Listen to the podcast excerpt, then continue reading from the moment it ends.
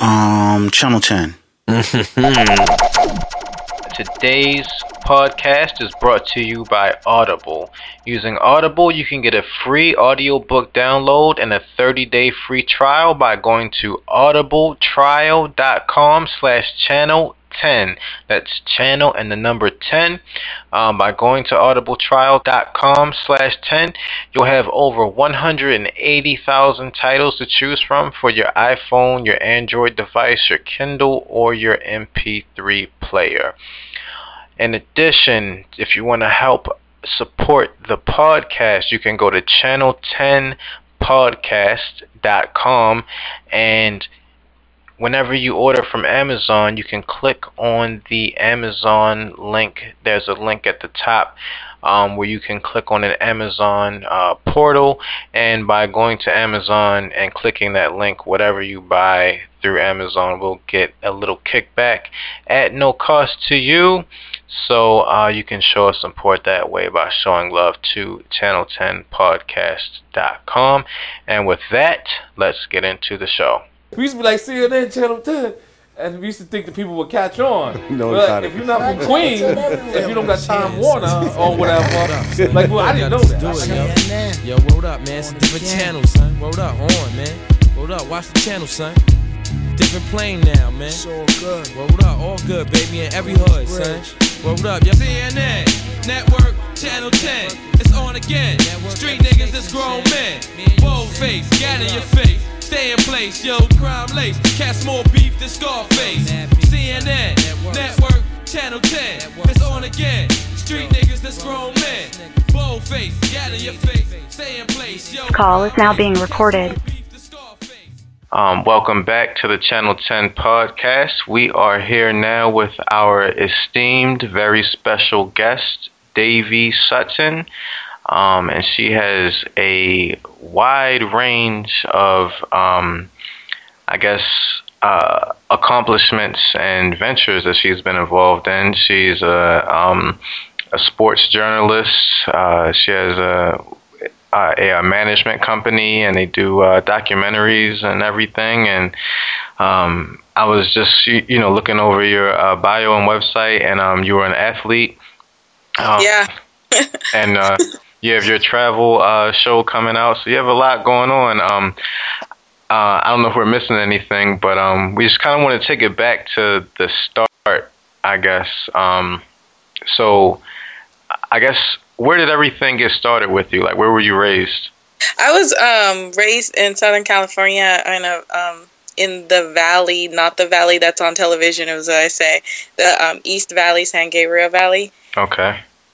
Yeah, so I grew up in a place called San Dimas, which, if you're a particular age, then people um, know that from Bill and Ted's Excellent Adventures. But Okay. there's a whole slew of people who have no clue where that is. So I always people always say, "Where where'd you grow up?" I start with L.A. and then I then they say where, and I say, "Well, how well do you know L.A.?" so that's where I grew up. Um, then I um, went to college at UCLA. Um, and um, kind of stayed there after college. Kind of stayed there a couple years. the The funny thing was, I, I was one of those um, people that kind of hung around college longer than I should have. But Mm. the the deal was that my um, roommate is um, her father is Roger Craig. Um, remember the guy from the 49ers? Oh. Football player. Yeah. Yeah, so he um, bought her a townhouse in Santa Monica, and he said, "Okay, I'm going to buy you this townhouse. You can live in it. I'm not going to pay for anything else." So she invited me to stay with her, um, be her roommate, if I paid four hundred dollars a month, um, so she could pay her ex- expenses. So that's kind of like, why would you leave, right? I was living in Santa Monica in this nice townhouse. So yeah, that's kind of that. Um, but the kickstart to my career um, kind of happened a little later for me, but there was an opportunity to first go to Palm Springs, and I was working in news. Uh-huh. Um, and then I looked across the newsroom and um, saw that uh, people got paid to watch sports, and that was their job. So um, that's was I made the transition to sports, and then moved to Atlanta. There was a network called Falcons Vision. And this, when I moved out here, Falcons Vision was under Comcast Sports. Mhm. Um, the Eagles also had a 24 hour um, network based on the football team. And as you can imagine, what is there to talk about um, 24 hours for a, one team? So we were kind of making up stuff, but that was a good. I mean, yeah, we, were, we, literally did like dating shows with the athletes. We were just doing whatever because um, I don't even know if it, it got any ratings at all. Like who's watching that? But um, but shortly after that, the NFL, there were a couple more teams were going to sprout up their own networks on cable, and then the NFL network. See, this is also dating myself. The NFL network came in and said, "Well, we we got this. We're going to do our own thing." Well, the NFL said that, and uh-huh. then uh, I think about a year later, the NFL network came about. So um, that was kind of like the initial start for um, journalism for me and broadcast. Um, when that network disappeared, um, I was in the Atlanta market, and um, because of the network that I've built, um, somebody at CNN said, "Well, you can do some stuff and freelance here," and I um, started logging games, and then moved up to associate producing and then producing. And then in um, 2006, I had an opportunity to send get go over to the London bureau for CNN, and I worked a year there. Um, I got to cover the World Cup, which was in Germany at the time, and Wimbledon. And um, they have a really small team over there for their sports department. So I was able, the, the sports director and the lead anchor he would send me out on stories that I would produce, and then he started saying, "Well, why don't you just do a stand up? Well, you know, in in real language, why don't you just get in front of the camera and report it?" So what happened with that was it was it was going out to CNN International and also feeding back to the domestic air, and that's how I got back on air from that. So from there, when I returned, I um, did uh, worked a little more for CNN, but then went over to Turner Sports. And while I was at Turner Sports, um, that's a fun team. Um, and I ended up getting two, not ended up, but earned two mm. national sports Emmys when I was with that team, um, which that, that was great. And then um, the next step after I worked from Turner Sports from I think 2005 to 2000 the beginning very beginning of 2010 and and then i had an agent at that time who called me and said hey there is uh, opportunity for you to um, do something a little different. Like i don't know if you might be interested but there's like they're going to start an, an entertainment and lifestyle store show in charlotte at, at the NBC station, um, and you should check it out. So I did, and ended up getting the job and helped start that show, which is um, it's it's the Today Show, mm-hmm. but in the Southeast region. So we followed the the national Today Show um, and we came on right after Kathie Lee and Hoda, um, and that was fun. And that kind of wet my whistle for um, adventure and also kind of that that um, re- that fun reporter on television that gets to do all the fun stuff. Like I got I got to ride in NASCAR cars and while uh, by the way, side note, by the way, while I was in Charlotte, immersed myself first it was I re- reluctantly, but ended up now I'm a gearhead. I call myself a total total fan of NASCAR, which, as you know, that's kind of like the home, the hub yeah. in the Charlotte area. But um, but I started doing travel stories and all that stuff, and then um, was going to start at the end of 2013 left that position and was going to launch officially my production company. So in between all of that i um, and it actually started while i was with at turner sports. I was doing things under the name of my production company but it was never like official um, an official business as it is now. Um, and some of the things that you see on tv now if you are a fan of nba basketball um, in, in Turner Sports in that team with um, Chuck, Ernie, and um, um, that you know that award-winning team. Um, I I kind of launched. So like you notice now that they do like their their style. It's like an officially sponsored thing by Samsung, I think. Hmm. Uh, with NBA style, that is something that I started way back in, in early 2000s and then um, there's another thing. Oh the, they have you know like now we care about what they do off the court. Right. I've been blogging about that. I've been used to so there was a period where it was just uh, turner sports with the programming on tnt tbs um, and then nba tv um, they had that merger with where they would do the programming for NBA TV, and they moved them from New York to Atlanta. Um, and um, so there was a lot of more opportunity to kind of spread your wings and do more things. So I started doing work and contributing to NBA.com. So the style stuff that I would do for the Turner broadcast, I would also do it in print. And then um, I also said I would go, and then I started doing feature reporting. I was a features reporter for them, and I would go out on these stories, and we would tell the story. But there was a lot of stuff that got left on the cutting room floor, if you will. Mhm. For example, there was a thing uh, I went on. Um, a, a story with Amar'e Stoudemire, and it was like one of his charity events, and that's what made air. But what didn't make air was that the crew, that his crew, the people that he was serving, and our crew, whoever was just hanging around, he's like, "Hey guys, let me just let me just buy you all donuts." Um, and those kind of stories I would bring back and and the it would be like water cooler talk. People would be like, "Oh, that's cool," like, eh, but you would never know about it. So I was like, "There's something here," and I remember pitching the um, senior editor, and they were like, "No, no, little girl, just go sit down somewhere. No one cares about this. This strict NBA stuff. That just." X's and O's, and I was like, no, people care. Like, like I tell, like they're always asking me about the things like these people as human beings not just as athletes. And i mean it's so clear now right? Because with social media we like we care what lebron james is doing on vacation. Yeah. At like we don't it's not like we care we care as much as we care. Like we we like to peek in and be like oh that's cool. Oh you know? And so and it's more of more of the that's cool. So i started so what i ended up doing i didn't have a space there um, to do it. And i and i actually started a little um, podcast web series that I would distribute where I would just kind of do like those kind of stories video because I'm kind of a video first kind that's the way my brain thinks is like it would be better told in pictures versus writing it down Mhm. and that started to do really well and um, black sports online would feed it use the feed and i was pitching it to different like budding bloggers to say i'm going to do this content and if you just run the video and to complement the blog that you're starting. And he was black sports online was starting this the same time i was starting this. Um, and then people kept telling me like you need to do a blog. And I, I did blogs before and i know how daunting that could be. So i was like i'm not taking this on.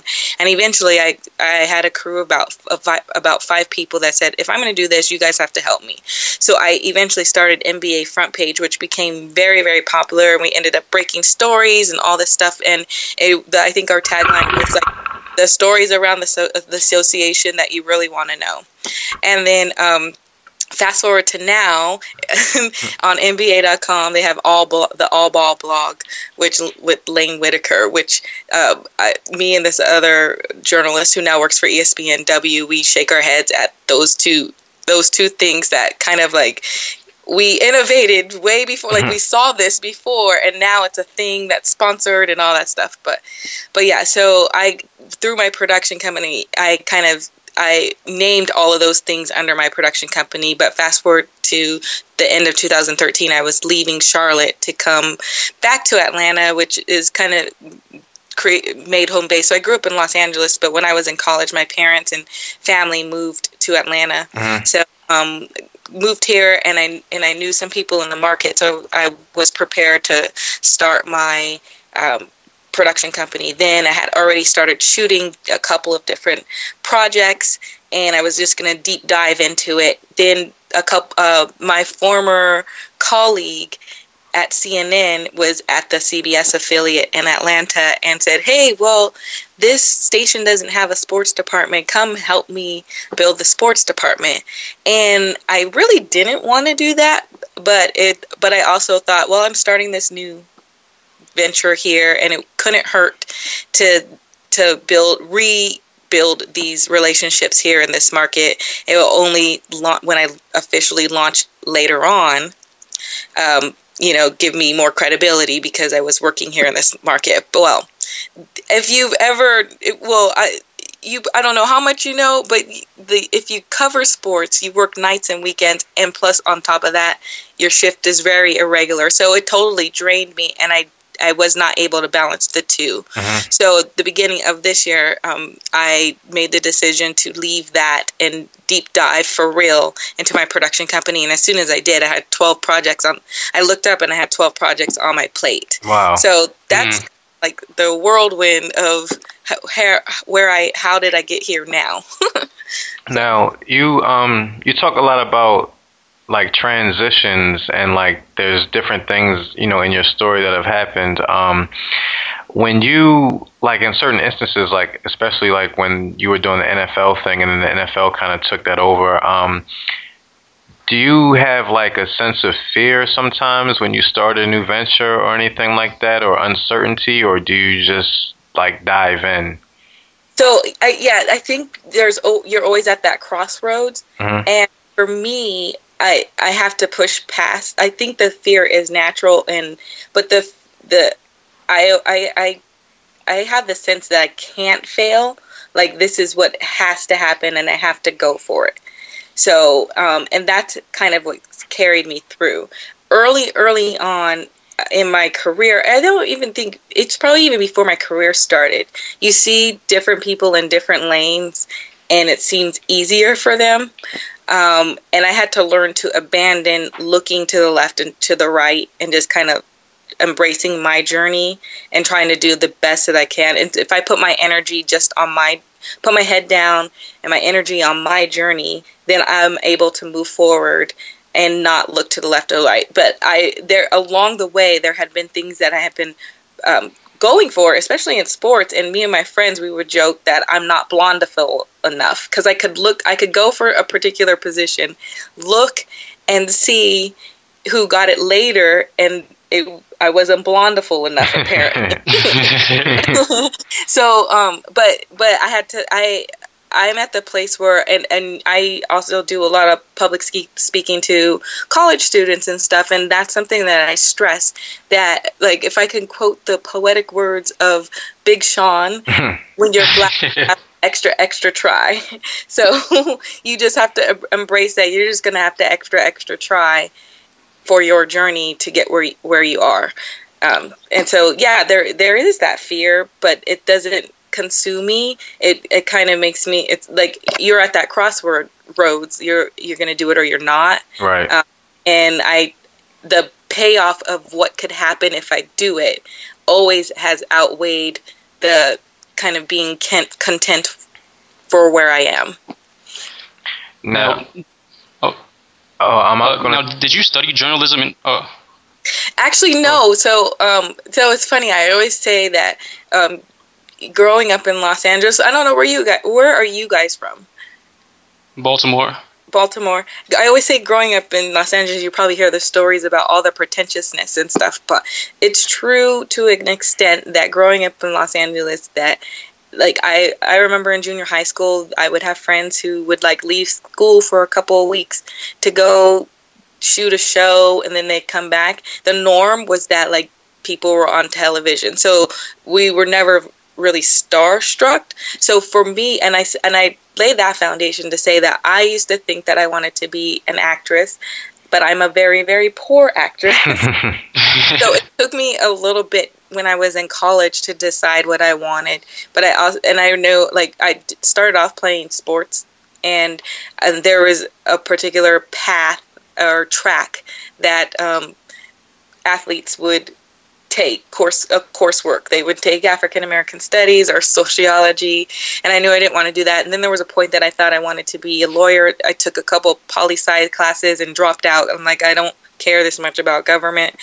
Um, and so I was I actually got my degree in the study of world religions wow. but- Oh. all of that played a role in the way that I understand that in my approach when I'm interviewing people to what I'm doing now with my travel journalism, the stories that I can tell are are from like the basis like so it's not I always people often confuse it with like is that theology? No, um, UCLA is a public school, so they're not teaching you theology. They're teaching you world religions, and there was a lot of history, anthropology, and some philosophy. And the kind of the premise is like the to best understand where people are coming from is to understand the foundation of their beliefs. So, like, if you had a friend who was Muslim and he kind of dipped out every day at sunset, and you're, if we didn't understand what he his his beliefs, be like, "Yo, Muhammad is weird. Like, I could be talking to him, and he just leaves every time when sun comes right? Where he was coming from, you know, oh, you know, give he'll be back in 15 minutes. He's when he's going to go pray because the sun went down, and that's part of his religion. So that's kind of that actually helps me in my journalism um, as a good foundation because it gives me perspective and my approach and when i'm in the stuff that i'm doing a, a lot now with travel journalism when i go to countries i do different I do the fun stuff like this is what you can do. Let's go ziplining in Costa Rica. But then I also take the time to to talk with the people there and tell their stories and and what do you want people to come when they come to your country? What do you want them to know about you? And there might be an interesting um, cultural um, story in that in that vein as well, just the, to round out everything. Now it seems like um, because you said about not looking to the left and the right and focusing on yourself.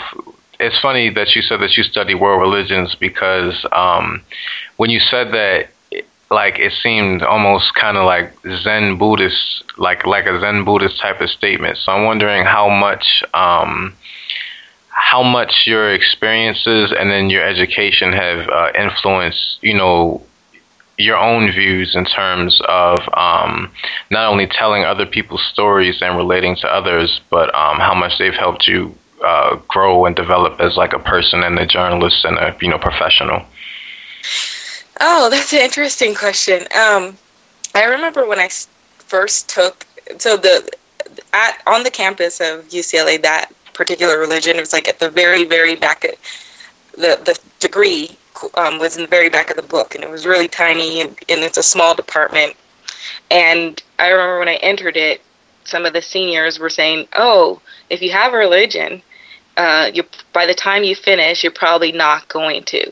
And I remember that scared me because I really my religion had served me well at the time, mm-hmm. but that actually did, so I was determined to like hold on to Jesus, right? Right. but still, but still get the full experience of trying to be open minded and, and learn what this course was going to teach me. So what it actually did was actually have me embrace my beliefs but understand others and then going back to how that has served me is that it just keep helps me keep the open mindedness for everything in life. And I think I, it, I'm very adaptable. So, like, when really, really bad things happen, I'm able to not, like, I allow myself to, and it does seem like very Zen and Buddhist, like, like allow myself to, to feel what happened.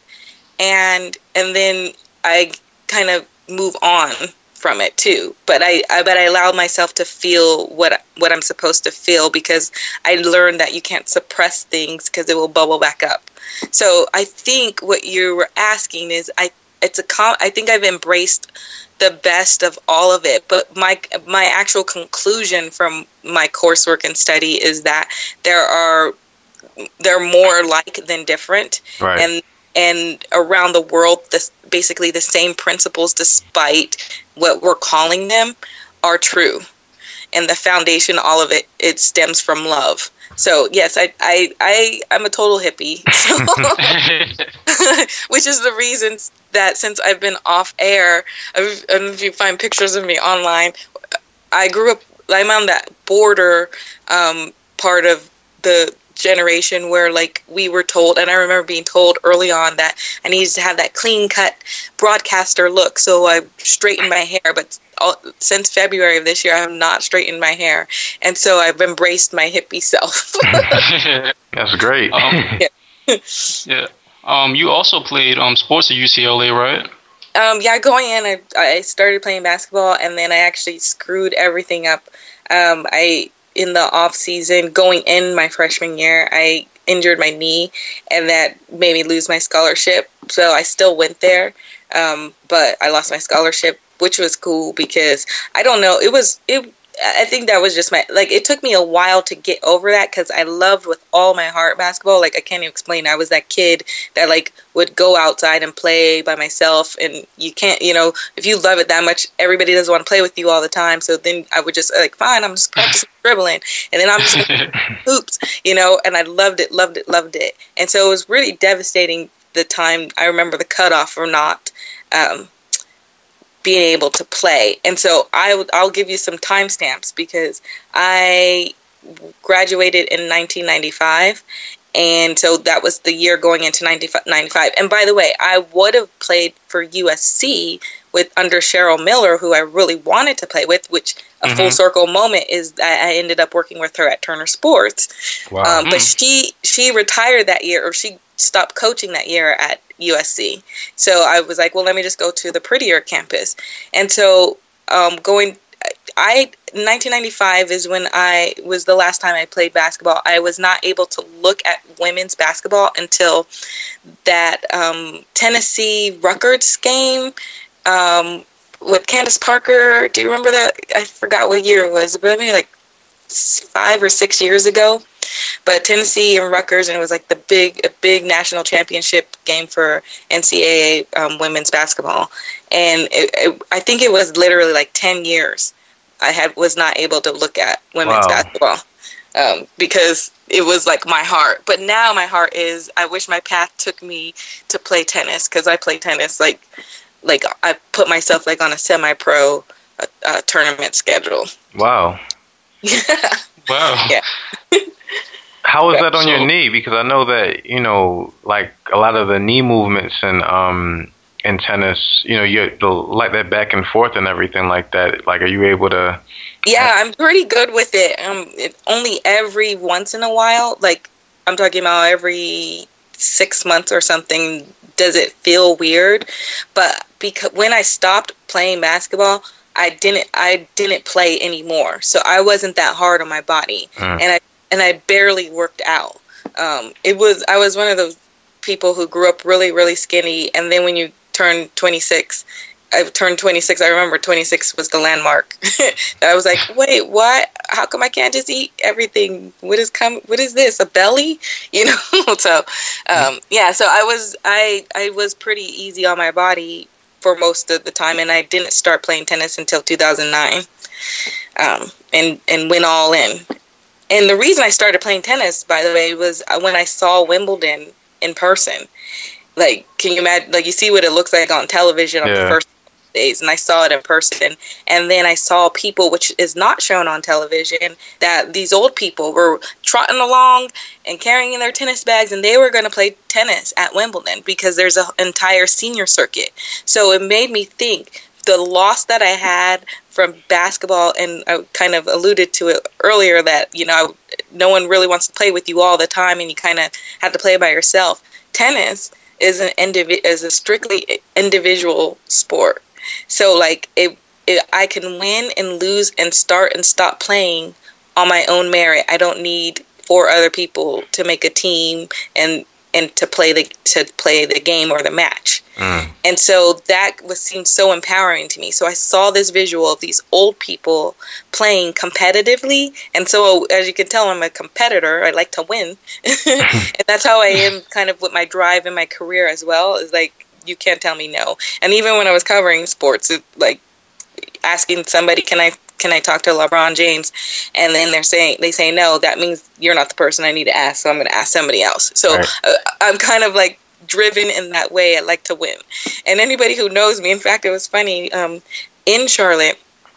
The um, Charlotte Motor Speedway, they would always have these events, as you can imagine. Like they have uh, races twice a year, and then the All Star week. So most of the year, and this happens on most of the tracks across the country, they try to fill up the track with other events. They'll have auto shows and, and they'll bring minor races and all that stuff there. So to promote for the media, they would invite us out to the different to like a media day for something. So they had like uh, they'll have the um, Legends car races, and they'll let you drive the Legends car and give you a real trophy and a real prize. So it was, they always knew to call me because they'll say, Davey, there's a trophy if you come. And I'm like, okay, I'm there. And I would switch my schedule around. so my photographer in Charlotte used to call me a trophy chaser because he was like, you just want the trophies. And at that time when I was in Charlotte, because I was so bored, because Charlotte was boring to me. Mad love to Charlotte for the lessons I learned, but socially it was kind of not my vibe.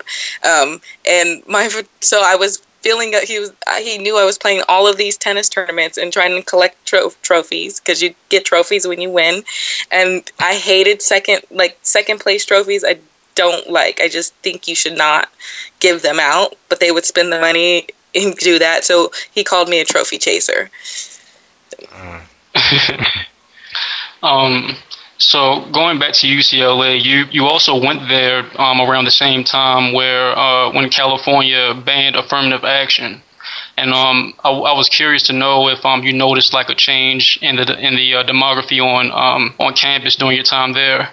Definitely, like okay, so you guys remember in there was a lot of black people on television in the late '90s, right? There were mm-hmm. a lot of right, uh, and and you know that you also know the influence that a different world had on black kids going to colleges, in particular HBCUs. So you we had this idea ideal of what college would be like and you got to do things like protest and then go to the quad and watch step shows so literally my first week of school it, so the year the 1995 was the year that they pulled aff- affirmative action um, or the, it went to court or something and literally my first week they they the, the older kids talked um, reached out to all the younger black kids and they said we're wear black on thursday.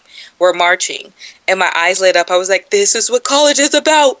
We need to protest. So i literally remember protesting and walking but it was more like yay it wasn't more like you know understanding the cause and the consequences. Well the daily bruin would keep track of the decrease and decline since they pulled affirmative action. So they pulled it, I think, the very next year. So the the students um, from 95 and 96 go the, the freshman classes going in those years had the benefits of affirmative action and i remember them dropping giving a number that by the time I graduated, there were only 350 black students on the campus of UCLA, which has in um, a, a nearly 50,000 50, um, student campus. And that Sheesh. 350. Damn. And you know, the only people going in were the student athletes, the black athletes at that time. And I will tell you that I used to always, uh, I have no shame in saying I know that when I lost my scholarship, I got in by affirmative action because the valedictorian and salutatorian from my school didn't could not get into UCLA they had to go to not had to go, but they went to UC Irvine, but they could not oh, get wow. into UCLA, and I knew affirmative action served me. So yeah, that was that was that time period, and it made such a difference in who got in because when I graduated in 2000, there were 350 total in the total student body, so freshmen, sophomore, juniors, and seniors, and so you know who that was. That was the student athletes. Mm. Yeah. Um, I had I had the chance to uh to uh to study at UCLA for a little bit in 2013 through a uh, um, through this through this summer institute at the Ralph Bunche Center, and um, I, I noticed that see any um, any people of color in the area, and um, I noticed it even more, like you know, walking throughout Westwood, and um, it was like a group of us, maybe about nine or ten black students who were a part of the institute, and I'm walking up the street one time, maybe in a you know the third week or so um, of being there. Um, this we saw this black guy. Uh, he came all the way across the street just to say hi to us, and he literally said, "Hey guys, I'm just really saying hi to y'all because you guys are black, and I haven't seen any anyone in a while." right. Right, which is unfortunate. Um, yeah. Um, I think they just misunderstood what affirmative action did um, to diversify the campus, and there were there were a lot of Asian and a lot of foreign students, but there weren't that many black students and we all kind of clinged together in that same that experience that you said is not unusual kind of clinged together to to basically we know we know each other. So i went the year after I, my freshman year then baron davis that was that was that whole era. So baron davis came for in and out but when he came we knew he was going to be in and out. So and we also had a we had a, the time that i was there we had a lot of people who remained in the league for different leagues and NFL and all of that for for a long long time. So I think I think the stat is still um, is still there that we it's I don't know if it's a little enough. I, I think between uh, UCLA and Ohio State, we have the most uh, professional athletes across all leagues. That includes baseball, tennis players, um, and NBA players, in at, at, at any current time, like at any given time, we have the most professional athletes that we have fed. So, wow, that's that's something that I always brag about to the um, rival school and to my friends who went to the rival school, which is USC. um, and also, um, you, you, you mentioned something, um, I think in a, another podcast you were on, when you said that you had the help, um, you had you had help from a program dedicated to Black student success while you were in college. Yeah. And was that was that you uh, through UCLA?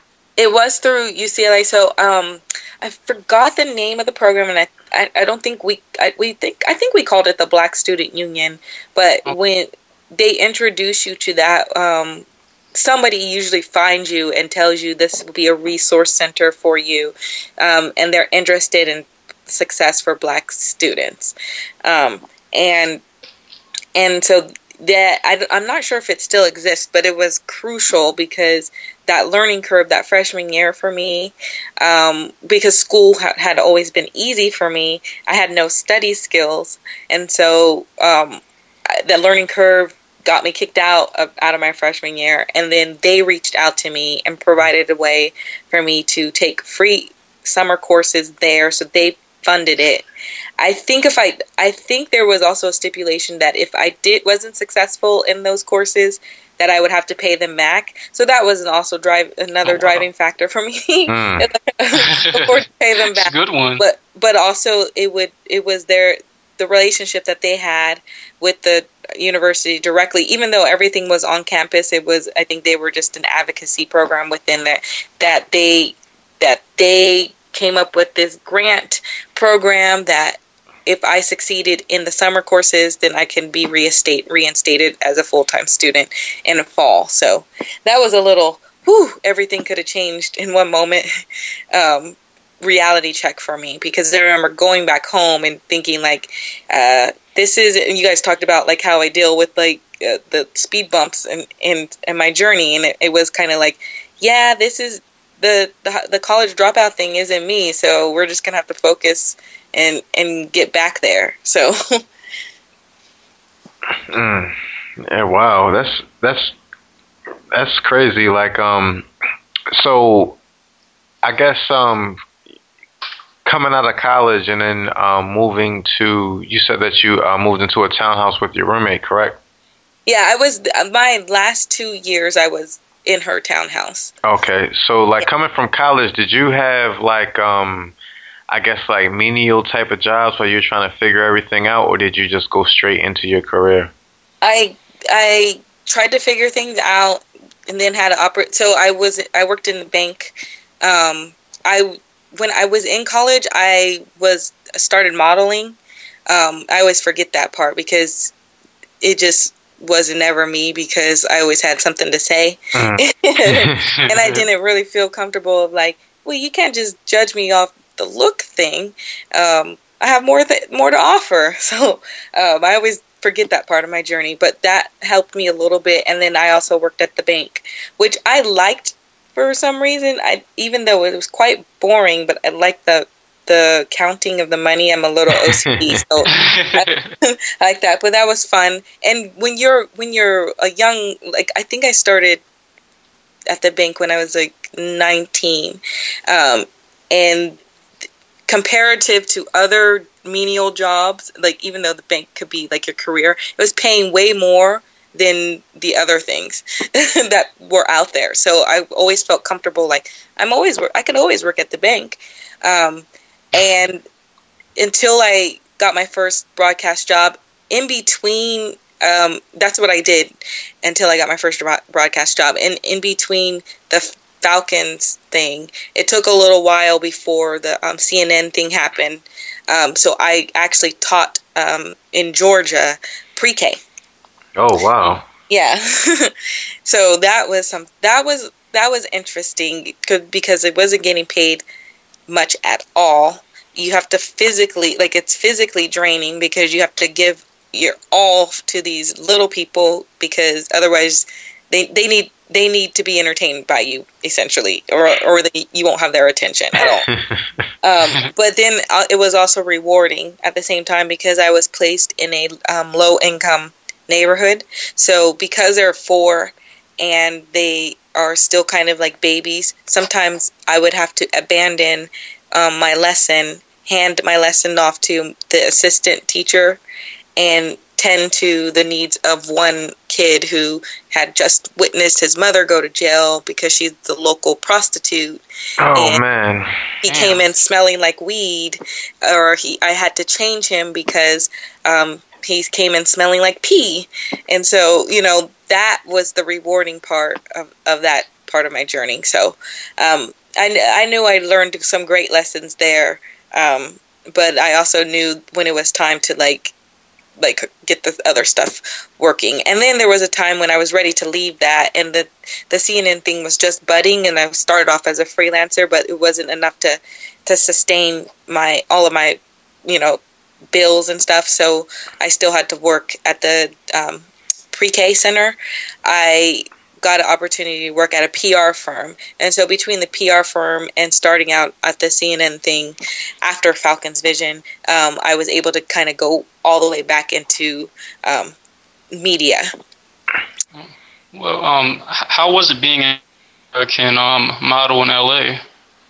Um, it. It's tough. I mean, it, there. I mean, there's a lot of beautiful people. it, it it's a tough thing to choose to do and so i actually feel bad for people who that's the only thing you know how to do because um, there's not much else to judge off of and it's and even though you're not supposed to take it personal it they're personally judging you on your person about the way you look at the time right right and so mm-hmm. it's it's a tough thing to put yourself through. Um, and I, I just kind of decided like, what, why, why do I want that? It was fun for a while. Like, like I said, like by the time I was in college, I had friends. When every oh, I always like to tell this part of the UCLA journey is that when all of those shows in the in the 90s ended, they all went to our school or USC, mm. all the kids. So Blossom was in my freshman dorm, Blossom. Um, wow. Waldo, Geraldo, Faldo was in all of my classes. So it was like um, Steve Urkel. Um, like um, they like all those kids. They they either split. Like I think Joey went to USC, but then Blossom went to ours to UCLA. Um, so they split th- there. So it was that time was interesting because my best friend at the time in college, her um, older sister was Cherie. Do you remember from Punky Brewster?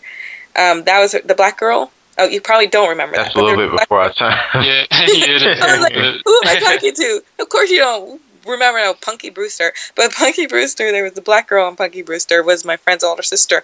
So we got to run up and down Sunset, and plus there's a lot of rich kids who go to that school too. So if you don't have a car. I had a car, but if you don't have a car, like if you don't have the right car, I, I had a, a, Ford Escort. But if you don't have a BMW, you can hop on someone's BMW, and somebody knows it's somebody's little daughter or somebody's little actress.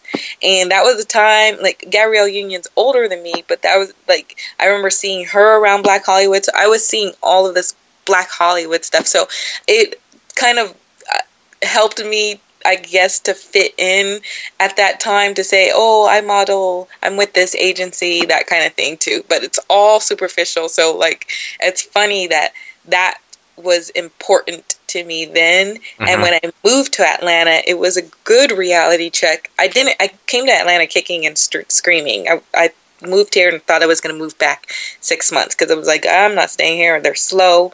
This is not like fun for me. Um, but I think I was yanked out of LA to to have a real reality check because the things I cared about, about the things that were important meant nothing and they're also fleeting, right? Right. it, there's a time limit on who was hot in LA at the time. So those those moments were definitely fun to be able to like be with a little black actress and skip the line to go into the club on sun, on Sunset and to be able to say you're a little model here and there and show them the little work that you did and get invited to different things. Um, but but i'm glad that that is not the center of who i am or i didn't develop any more in that way. Yeah, i remember um, like i went to howard and like i remember um, i was a part of a group like in like a music industry type of group and we were like everybody wanted to do something in the music industry. So me, you know, I'm a rapper and I was involved in a little bit of journalism and everything like that. And you know, it's a big um I guess, you know, being in DC there's a big market for parties and stuff like that. So um yeah. so we would um bring like celebrities and rappers to the campus and we would um you know, have like meet and greets for them at um, different stores that were around the campus and stuff like that. And then when they came to the club, me and my friend, we would um we we would like get VIP access and stuff like that, and people would always be like, "Oh man, you guys are doing it big! You guys are doing it big!" and everything like that. But one, but it was like they were interested in what you you know called like the fleetingness of it, and they didn't see the work that went in behind all the things that we were doing. And I think that that's one thing when you're dealing with entertainment, people see what's on the screen, but they don't see like the hours of work and no sleep and like how you were talking about um you know, working in, in media the weekends and nights, and you know when people are out at the club and you know doing stuff like that. I think Drake had a line about that. You know, like while you're out at the party, I'm making the part. There are songs that you party to, like yeah like it's definitely a lot of work that goes in to make it look easy and effortless. Right. I think um by the way about Howard, so my one of my other best friends in college, she did a, a semester exchange there and loved loved it. I had no clue what she was talking about because I was like, why would you you remember I'm a California girl. Why would you want to go to that school? Lord knows what I was missing out on. Y'all were having fun over there. She could. She didn't want to come back after the semester. She found a little boyfriend over oh, there. Oh man. She, she did not want to come back. Yeah, that Howard would have been fun too. And I remember it back then. That was it. Probably was comparable. That that probably was a fun time too. But it's a fun time to DC at that time was probably a fun time to stretch and kind of like have opportunity because BET was on and popping back then too, right? Yeah, um, I mean, like I'm probably a little bit after the generation, but it was still on and popping when I was there, and like a lot of people, it's kind of weird because BET and like how most things with, um, I guess, quote unquote, uh, quote unquote, urban media kind of have a stigma. So it's like, you know, you would shoot for the stars and you would go for in for uh, MTV or something like that. But at the end of the day, you always knew that you had BET to kind of fall back on. yeah, right. So like, I have a lot of friends that um, you know they couldn't get it at Atlantic Records, or if they couldn't get it at MTV or something like that, they would um, do something at BET, whether it was online or. Um, you know, maybe something behind the scenes with the TV and stuff like that. And Sirius is in DC too, so a couple people, you know, went to like Sirius XM and everything. So, but um, it's um, it's it's it's it's definitely interesting going to an uh, HBCU and then you know um, talking to uh, black people who went to you know traditionally white institutions and yeah. the uh, difference in it because we used to go to parties at uh, Georgetown and like it just reminded me of being in high school because I went to a predominantly uh, white Jewish um, high school, and then I went to an HBCU. So I started off. Um, I think we graduated my class about 80 people, and six of us were black. so yeah. um, you know, we we had the Black Student Union and everything, all the marches and protests. We had that, yeah. you know, in high school. So then when I went to Howard, it was like, oh man, we're here now. like, right, like like this is what's up. Yeah, that's that's how I always tease that in my high school there were um, you can count the black people in all the classes um, in on two hands, and two of them were my me and my sister. So there's there's that. so I definitely understand that part of it.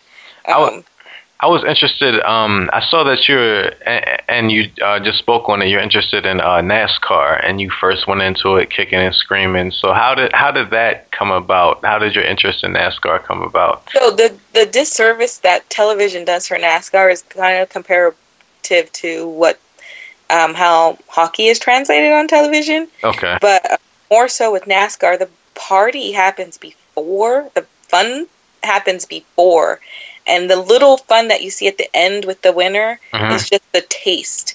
Um, the rest of it, you can, it's okay, and but it's really something that you have to experience in person. So it gets lost on television because they show the, they just, they probably start with the race, and then um, you see the cars go around. around. If you want to be hypnotized, you can watch NASCAR, um, and then you'll go to sleep. But um, and you're watching for like tires to be blown. So the actual race at the at the track, you can feel the cars Mm. and so that is something that you have to experience in person. The fanfare, no other sport does it like NASCAR. And I'm t- so I wanted I'm going to paint the picture of what NASCAR is.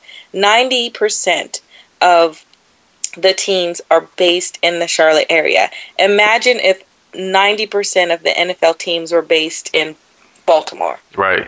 So you get a Yeah. sense of like that's the hub, right? So that means at any given moment you're seeing the biggest stars at the restaurant. You're like, shoot, that's Jimmie Johnson, and you can tell who they are because they're little micro people. Um, so you're like, well, well, first of all, like I remember going to then Bobcats. Rest in peace, Bobcats, because they didn't really do nothing for the ten years they were around. Um, but Shout I to remember Michael Jordan.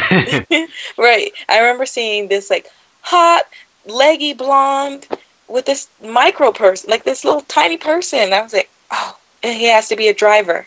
It has to be a driver because who's going? to Who's he? That little tiny person is not going to pull this leggy blonde, right? This person who was like twice his his height, right. and it, and it was I think it was um it was like Jeff Gordon or Jimmie Johnson.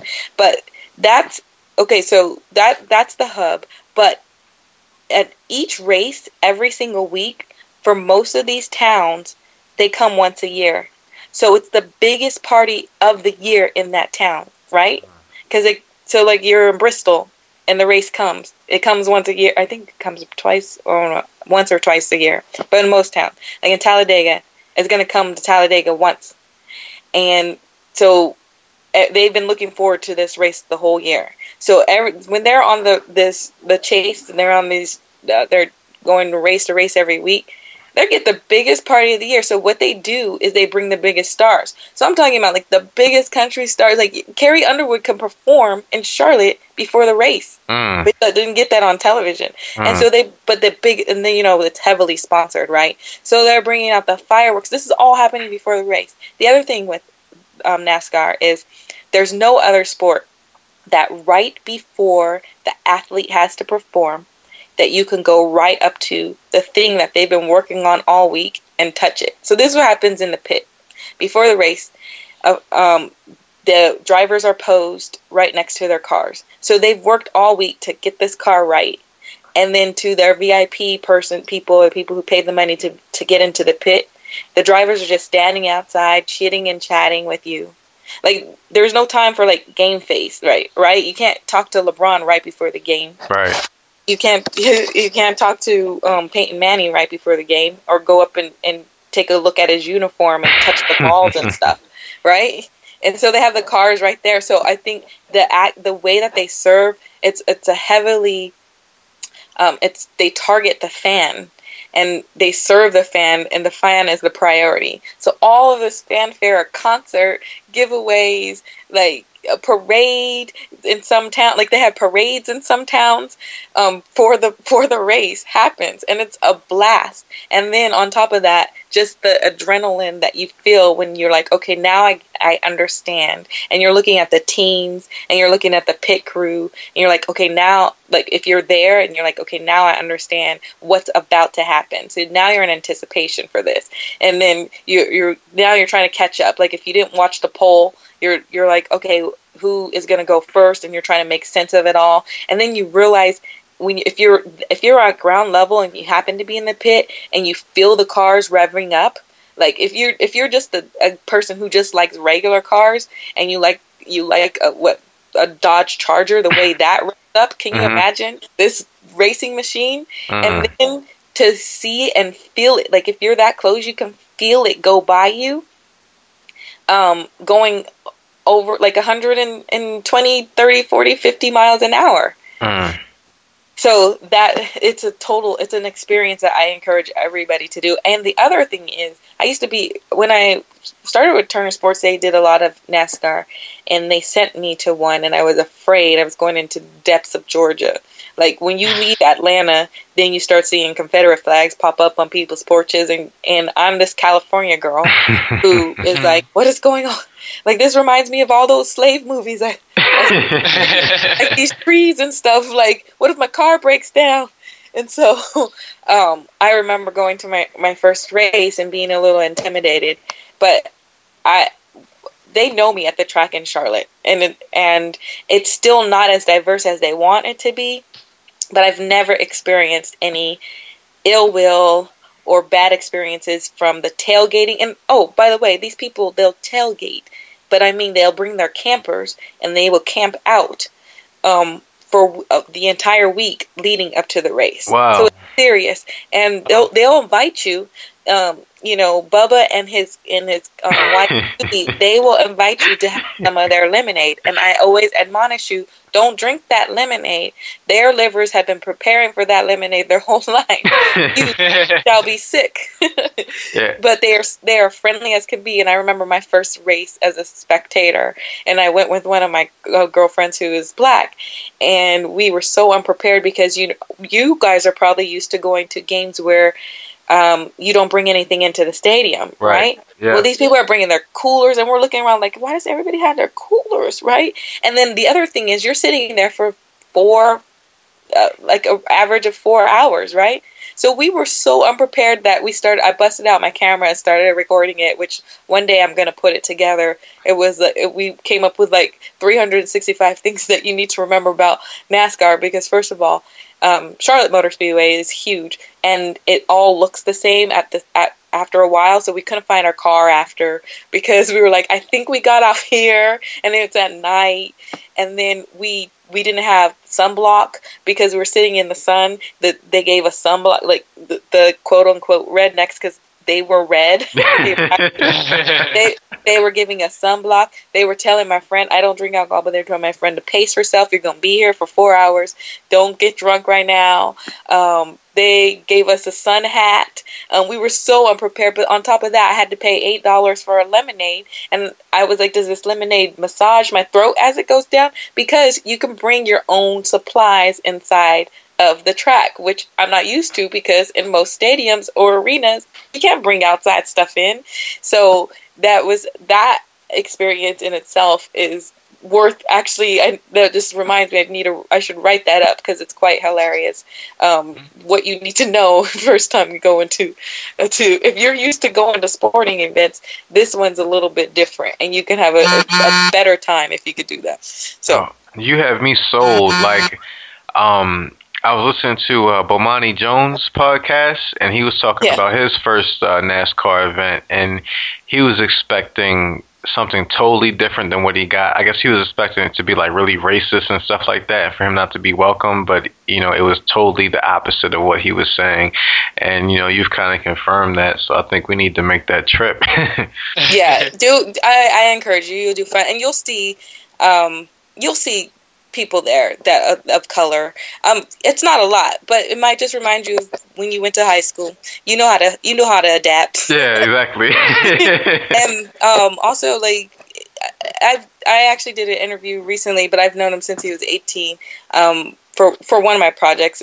Um, Bubba Wallace, and he'll tell you his stories. And he, um, Bubba Wallace is the black driver that's on the um, the Xfinity series. So the one right under the I don't think they call it Sprint anymore. They just changed it this year. It's the Xfinity, but he's the the pro driver, and um, he's a black kid, and he's 21, and he um he was telling about when he was up and coming, and he started beating the older guys, and he was like, I couldn't tell if it didn't like me because I was the kid beating the older guys, or if it was because my color. But he's like, I don't care, we're still winning.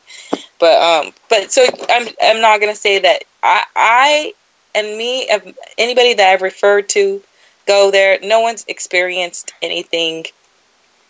Um, at, no one's ever told me anything that they've experienced. So I would, I would put aside that fear and go for it as like they, they, you guys, if you're there, they know you have something in common and you like, you like racing. Yeah. you like the cars. Yeah. Is it, is it, go ahead.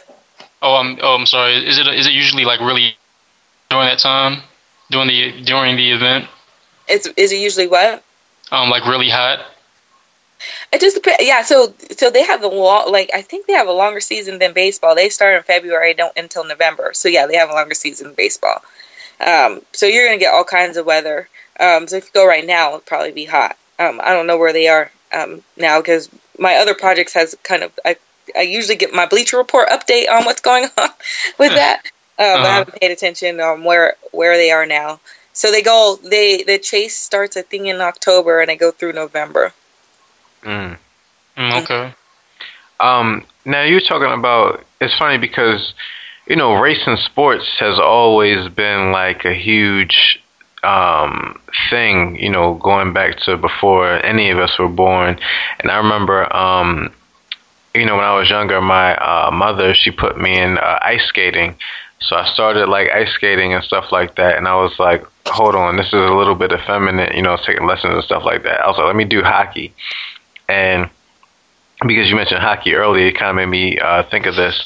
So I started playing hockey, and then I I experienced a lot of racism. I was the only black person, and like people would come up to me and they would be like, uh, I would be on the ice, and it's funny because like um you know, sometimes we don't know the ins and outs and the intricacies of certain things.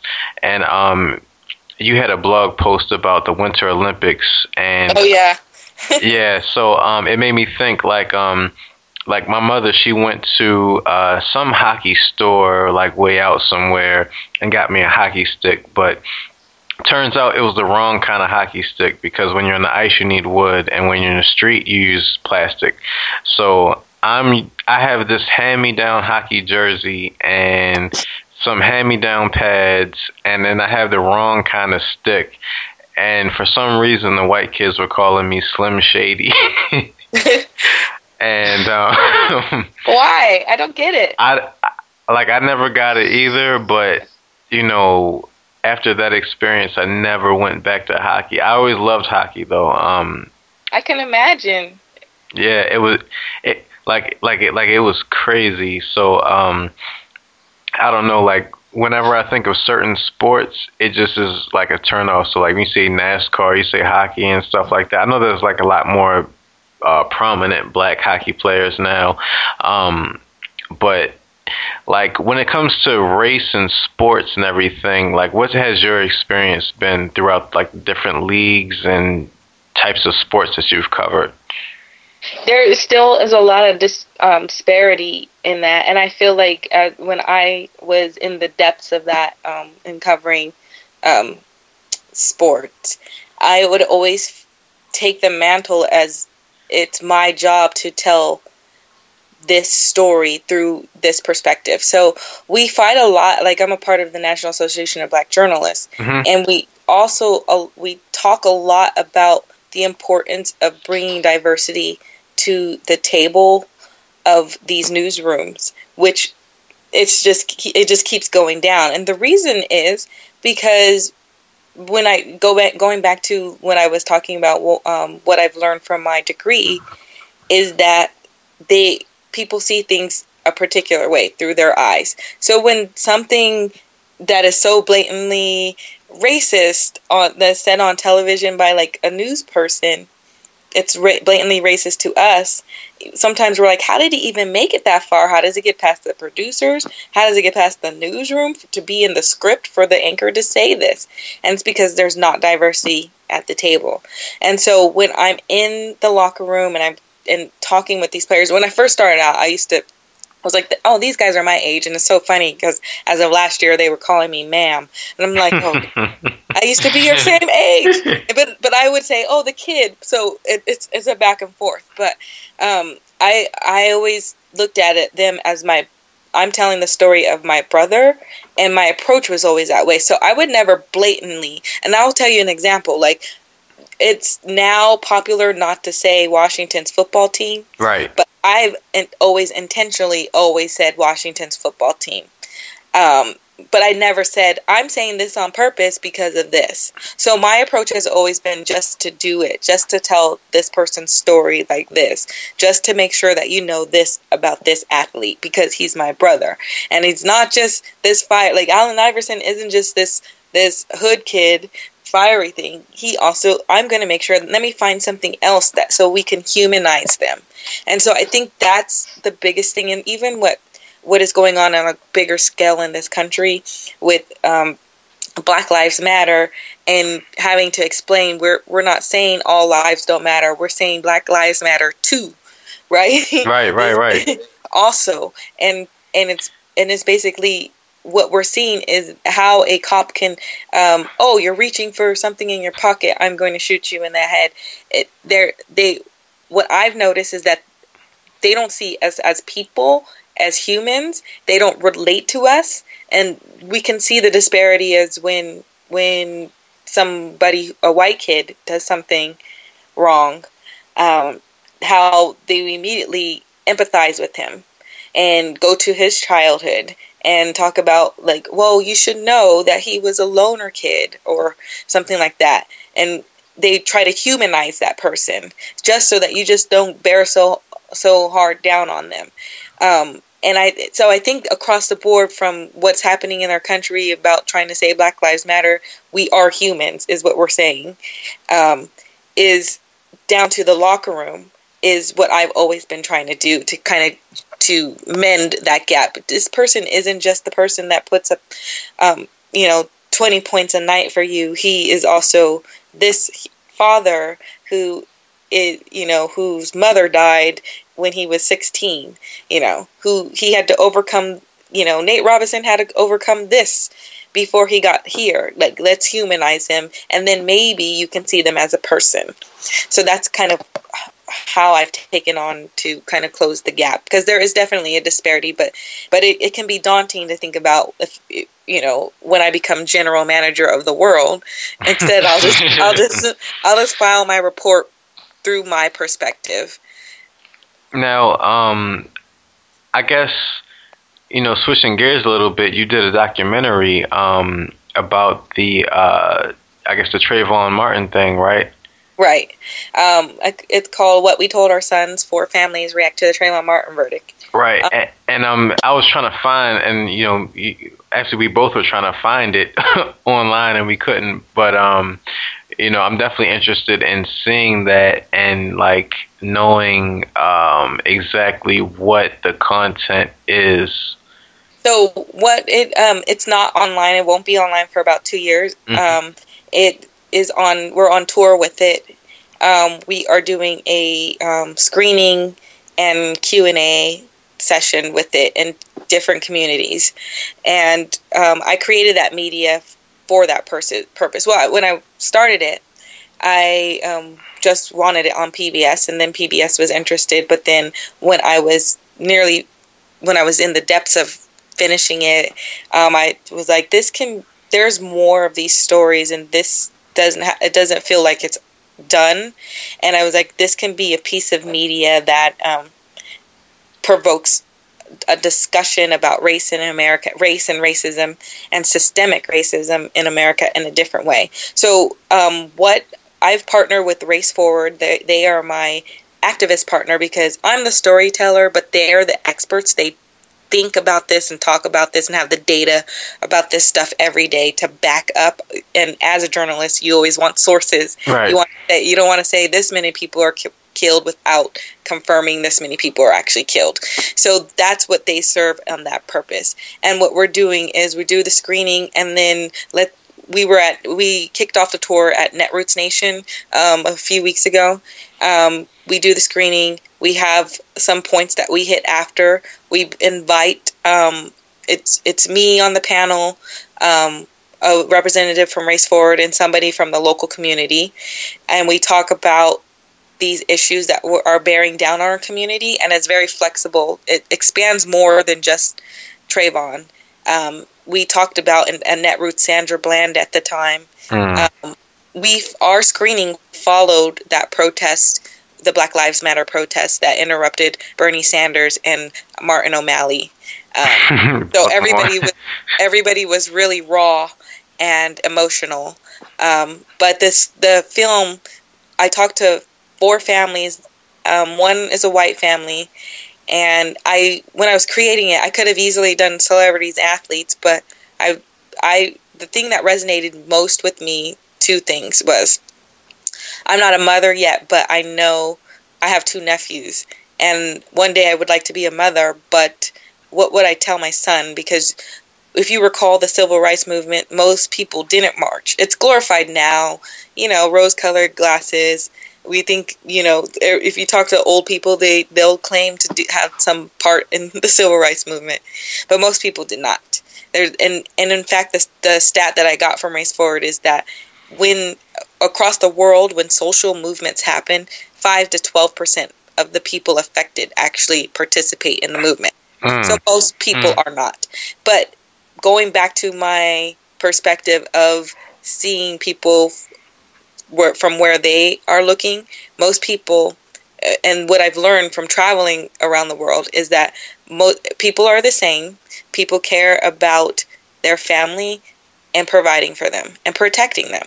And so if I'm a mother and I'm thinking like if I'm a mother, I'm going to use these life incidences to say, "Hey son, you see why he got arrested?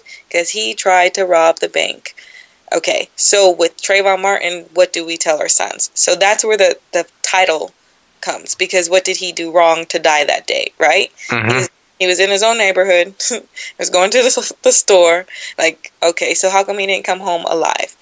And Mhm. and I also thought, okay, I could tell this story. We we can I can go and seek out Steph Curry because I know all of his family. I can go and seek out um, these celebrities that I've met along the way to tell it. But we always hear from them, and in fact, we did hear from them on Twitter. But this affected everybody, and so let's give voice to like the regular people. And so it ends up being very moving because I selected families, and this is a, goes back to the families I selected. I don't outwardly in the film say I selected uh, families that had both a mother and father. You can just see that. But Mhm. since creating this stuff and it's my thing, I, I get to tell the story the way I want to. And it's not an anomaly that that there are black families that had that have a mother and father in the home. Right. In fact, when I was um, auditioning families or casting families, I auditioned 20 of them, and they all had a mother and father in the home.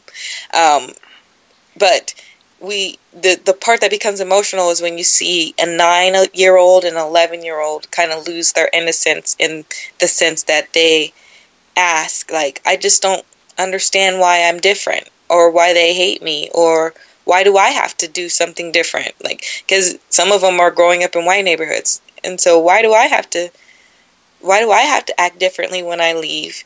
And that's the part that's most heartbreaking to me but everybody that's seen it they'll they'll point out something else that that resonates so Mm. it, the the film and it's a half an hour is meant to start the to to a new way a different kind of way to have the conversation but then in the local community and that's why we bring somebody also from the local community we get to address what is happening with them so uh, we're we're still finalizing but there are two universities in, in Nevada that are dealing with they're dealing with a lot of gun laws against black and brown um, citizens. And in North Nevada, I think they're still dealing with immigration, and they want to talk about those points as well. And we can talk about whatever ails that community. It's it's like a town hall forum. But the brilliant thing that I think I'm doing, if I can toot my is that I am extending the media. If you go to the website, you can see what Phoenix told their sons. So we have the documentary, and that is it. But with each town that we stop in, we I'm going to produce a little something that I present at the end, whether I go to interview just a separate family or what we did in Phoenix was a montage of just people I, I asked them their Twitter version of what they told their sons because everybody has something to say. And there are even people that were like me that don't have children, but they would tell their son something or their neighbor's son. This one woman said, I just would like to hug him, and she was a white woman. Mm. So I think, um, so that's what that project's about. So I, when I decided to take it on tour, I said, well, I said facetiously, I'll stop touring when, when racism ends. It's crazy because, like, you know, if you come to the East Coast, I'm definitely there because, you know, as you're talking about it, I'm remembering, um, you know, I didn't grow up with two parents in the household. Like, my mother was in Baltimore, so I lived in Baltimore, but my father lived in uh, South Jamaica, Queens, New York. So um, I used to spend my summers out there, and that was around the time when Giuliani was mayor, and, you know, he uh-huh. was cracking down and everything like that. And my father had diabetes, so he always told me, you know, if I go into a diabetic fit, don't call the police because the police are going to think that I'm a drug addict and they're going to beat us both up. wow. And that always resonated with me because I remember when he told me that, I'm sitting here thinking, okay, what am I supposed to do? I don't have anybody to go to in this situation. I have to, you know, me being, you know, probably like 10 years old, I'm going to have to man up and figure it out. So like a lot of times when I was up there, I was trying, uh, like, like I just remember thinking about what am I going to do? I can't call the police. right like i think um all of those stories like that that is a powerful story i think we all have those stories and the diversity of the people who would like to contribute to that are not just black. The other thing that came up which i'm interested to explore even more um, and i talked to a doctor last week was i think we all have post-traumatic stress disorder. Right. like we're, we're stressed as a people. Like all the things we have to consider on a daily basis. And there's something else that i might want to i was thinking about starting too just a little small project is um, my brother still lives in los angeles and my ex lives in miami. And you, people black men get pulled aside um, i don't know you guys are in baltimore so i don't know if it's a commuter town or if you guys drive. I think you drive at there right? Oh yeah, we drive. Like it's it's weird because the way that Baltimore is set up, you have Baltimore City and you have Baltimore County, and so like when you move into the county, because you know Baltimore is a chocolate city, so we're you know majority black. We have majority black um, government, but when you move into the county, it's different.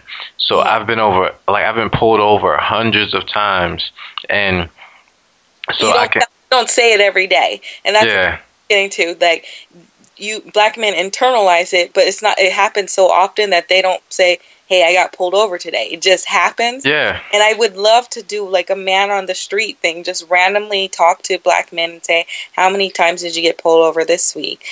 Just to give more perspective. And i think that's what i what my role is in this is just to help tell stories in the way that i can. Because I think now we all are kind of feeling like, how can I participate in this movement in my way? Being authentic and not being like, I'm just going to bear down and act like I've been marching all the time with like DeRay and, and Netta and stuff like that, you know? right. the ones on the ground in Ferguson right now, and like Wesley Lowery, I saw him a few days ago. It was so funny. I saw him the day before um, the stuff happened in Ferguson, and I know he had no clue that I knew he was going. He knew it was going to be intense going back to Ferguson, but he didn't know that they were going to press charges against him from something that happened last year. And those people do the work, and they're the ones educated. So when I went to Netroots, I was soaking it all in, but I was I also felt kind of like I need to read more. I need to read more books about what you're doing. Like they they're they're pros at this. But that's I I also had to just accept what what my role can be and what I can do is just to help tell these stories and the the kind of like the untold stories, not the popular stories, but your story. Like your story, it that shaped your childhood. Like that and that added stress to a 10-year-old. Like I can't go to the police and, you know, right? Like because that's not the police that's on Sesame Street. Because that's not the reality. um, but I know we all have these stories and I think if we can just tell them like the the one the asking black men like how many times they got pulled over it, I think will shock white men because they don't they don't see it, right? Yeah. We got pulled over three times this week. Yeah, you didn't tell me because it happens all the time. I got pulled over three times this week, but I got pulled over twelve times this month. You know, so yeah. Yeah, um, um, uh, uh, another documentary that you're working on, um, entitled "How Sports Saved My Life," um, does the behind that documentary have something to do with um, with your attempt to humanize athletes?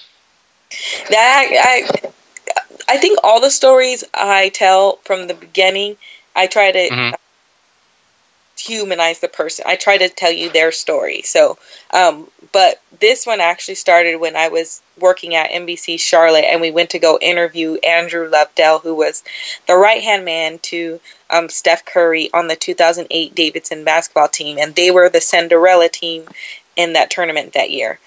Um, they made it all the way to the Elite Eight. So, um, and Davidson's this tiny, tiny little school, which I before moving to Charlotte, it's a, like a suburb of Charlotte. Mhm. Um, Mhm. Is the Davidson town, but I really didn't know about the the the town or the school, which I think most of America did not until that basketball tournament.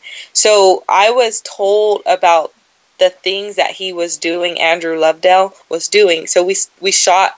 I shot like a two hour interview, which for television is was only still going to be like a three minute story at most.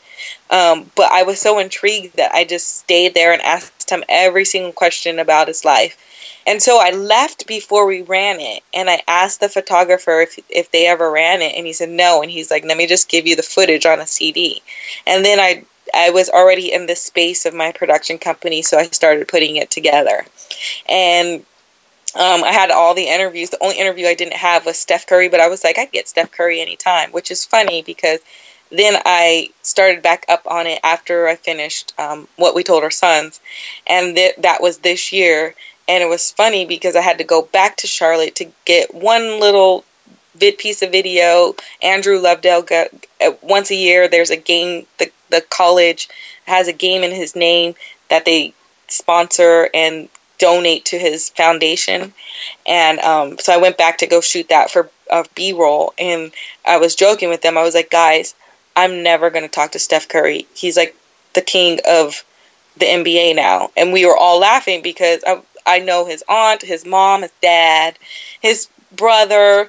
And, and the message I was sending messages to his people because I thought I can catch him when he came to Atlanta, and it was his last game be, before the All Star game was in Atlanta. So I was like, I'll catch Steph. And he kept sending messages he wanted to, but he was getting pulled this way to shoot an express commercial.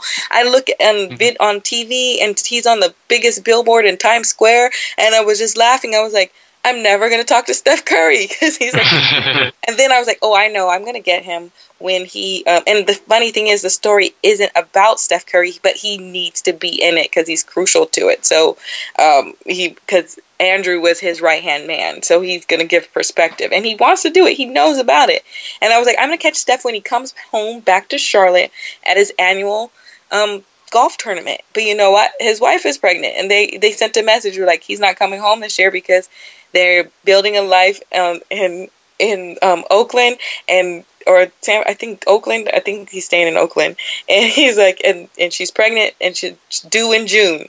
I was like, and that's when the tournament was. So I was like, I'm never talking to Steph Curry.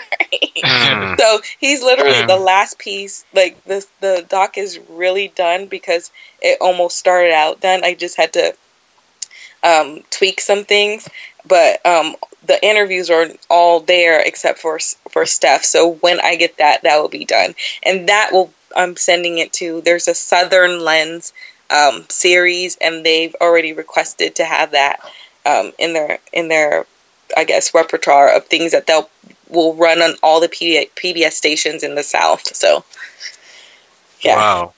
Cool. Wow. That's. I mean, I hope you definitely um get the lock down eventually. It's um. Yeah, it will. It will happen. It's just funny that I was.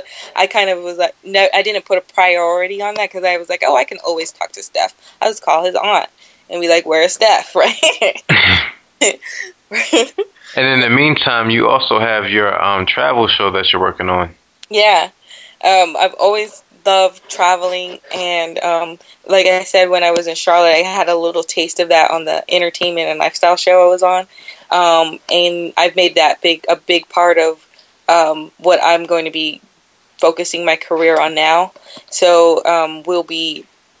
Um, I I have a couple of interested distributors, um, but I have a timeline. It's going to launch no matter what in January. Um, we put out some teaser episodes, um, and I shot a pilot. I, I funded and shot the pilot through my um, production company, and we shot the pilot in Hilton Head.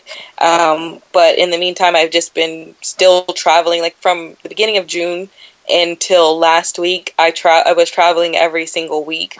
Wow. And collecting content. So I also contribute my content to U.S. News and World Report, but um, it was the purpose was for this um, travel show. So regardless, it, and initially I was hoping it might be um, we were shooting it um, in segments that it can be a half an hour show, but I feel like it's going to serve better um, online um, because it, you could just watch it whenever, and, and people forever and ever can come across it and just try to get into it. And um, the idea is it's called Beyond the Usual. So it's kind of I, I always say I do experiential travel. So I'm not the kind of travel if you look on my like Instagram or any of my social media, you know sometimes the people there's there's this whole thing in the travel community where it's kind of braggadocious. Like look at me i'm in fiji. Right, Where right, right, right. where are you in your cubicle? Like but and i got some feedback which which i'm like good i'm doing it right is that i hope to inspire people. And i also in my research and just talking to different um, people i've been consulting with there are two kinds of when people watch travel shows this comes from the travel channel which kind of cha- changed my mind about it too I I tell I like to tell the stories about like how you can do it too. And I still will do that. But the travel channels research showed them that 50% of them their audience uh, their the entire audience is never going to go where you're going. Right. 50% of it of the audience just likes to watch you doing it and then get the information from you and tell their friends, did you know in the Philippines that they, they do this? And other 50% of their audience that they found have been there and they like to watch it for nostalgic reasons. Hmm. So Mm. that was mind blowing in this process too because I always care about like making sure that I'm doing this but this is how you can do it too. So I still have that approach because the things that I do that might be more adventurous, I like to let remind you that I'm just a regular person like you and the reason I'm doing this is because I tried and you can try too and it's not that daunting. Like I might be ziplining now, but at first I wasn't ziplining. At first I was trying this. So it's going to be a combination of that. So there'll be a lot of like there'll be some wanderlust stuff and stuff that for that audience that just like I didn't know that you can walk Jap- from Tokyo to Kyoto in Japan. I didn't know you could do that. Um, which I have a Japan trip coming up in, in October, which I'm excited about. Oh Um, man. but okay. yeah, but but then the other part will be like you can do this too. Like the teaser episodes are the you can do this too. So there's one about going to a pro tennis tournament, and I'm going to include. That's the other thing that I'm excited about. It's going to be destinations, but it's also going to be like sports. So I'm going to try to book something for the Kentucky Derby, and it's going to be like, how can you do the Kentucky Derby? So I did a pro tennis tournament because they were in town. I was I wanted to do the U.S. Open, which I was going to do, but I'm booked on something else that week. I think I'm in LA that week, but um, when the I, I say this is how you can make the most of a pro tennis tournament. So good for you. You bought the ticket to the pro tennis tournament. Sure, you're going to want to watch tennis, but what if you can have lunch with the Bryan brothers? What? Yeah, you can have lunch with the Bryan brothers, that kind of stuff. Mm. And Mhm. I did the slide in the city, which anybody can do, but I kind of show you. I put on my GoPro and my I saw that one. Yeah. waterproof Yeah. one. Like, okay, you can. Oh, does this make you want to do this? I hope. I hope to inspire you to get up and do this in your town. So that's kind of that is what I'm really passionate about. In fact, like I think that I talked to a lot of other travel jour- journalists along the way. We kind of we kind of all think the same. Like once once you have a st- I I know this for sure. Once you have a stamp on your passport, just one, then you don't have to explain it to anybody, the, to the other person.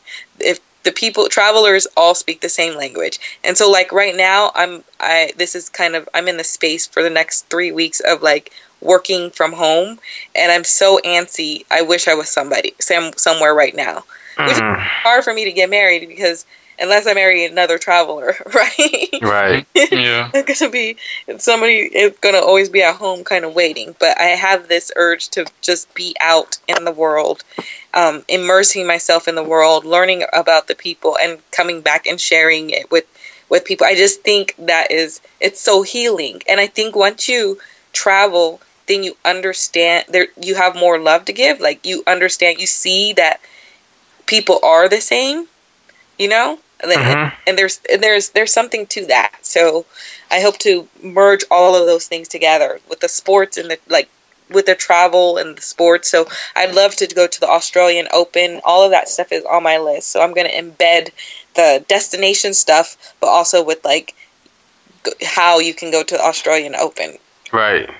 And I, you know, I'm so interested in that because, you know, I've recently, um, I'm not as well traveled as my cousin here, but um, I, um, I recently got my passport this year, and I'm so antsy to get a stamp on it. And you actually had an article um, on your website. I was looking, um, was it the Daily, um, daily affair yeah yeah, So- Daily Affair. I'll tell you. Let me tell you about that really quick. So that's a um, um, our lifestyle website. I have ten contributors on there, and we talk about everything there. So thanks for checking it out.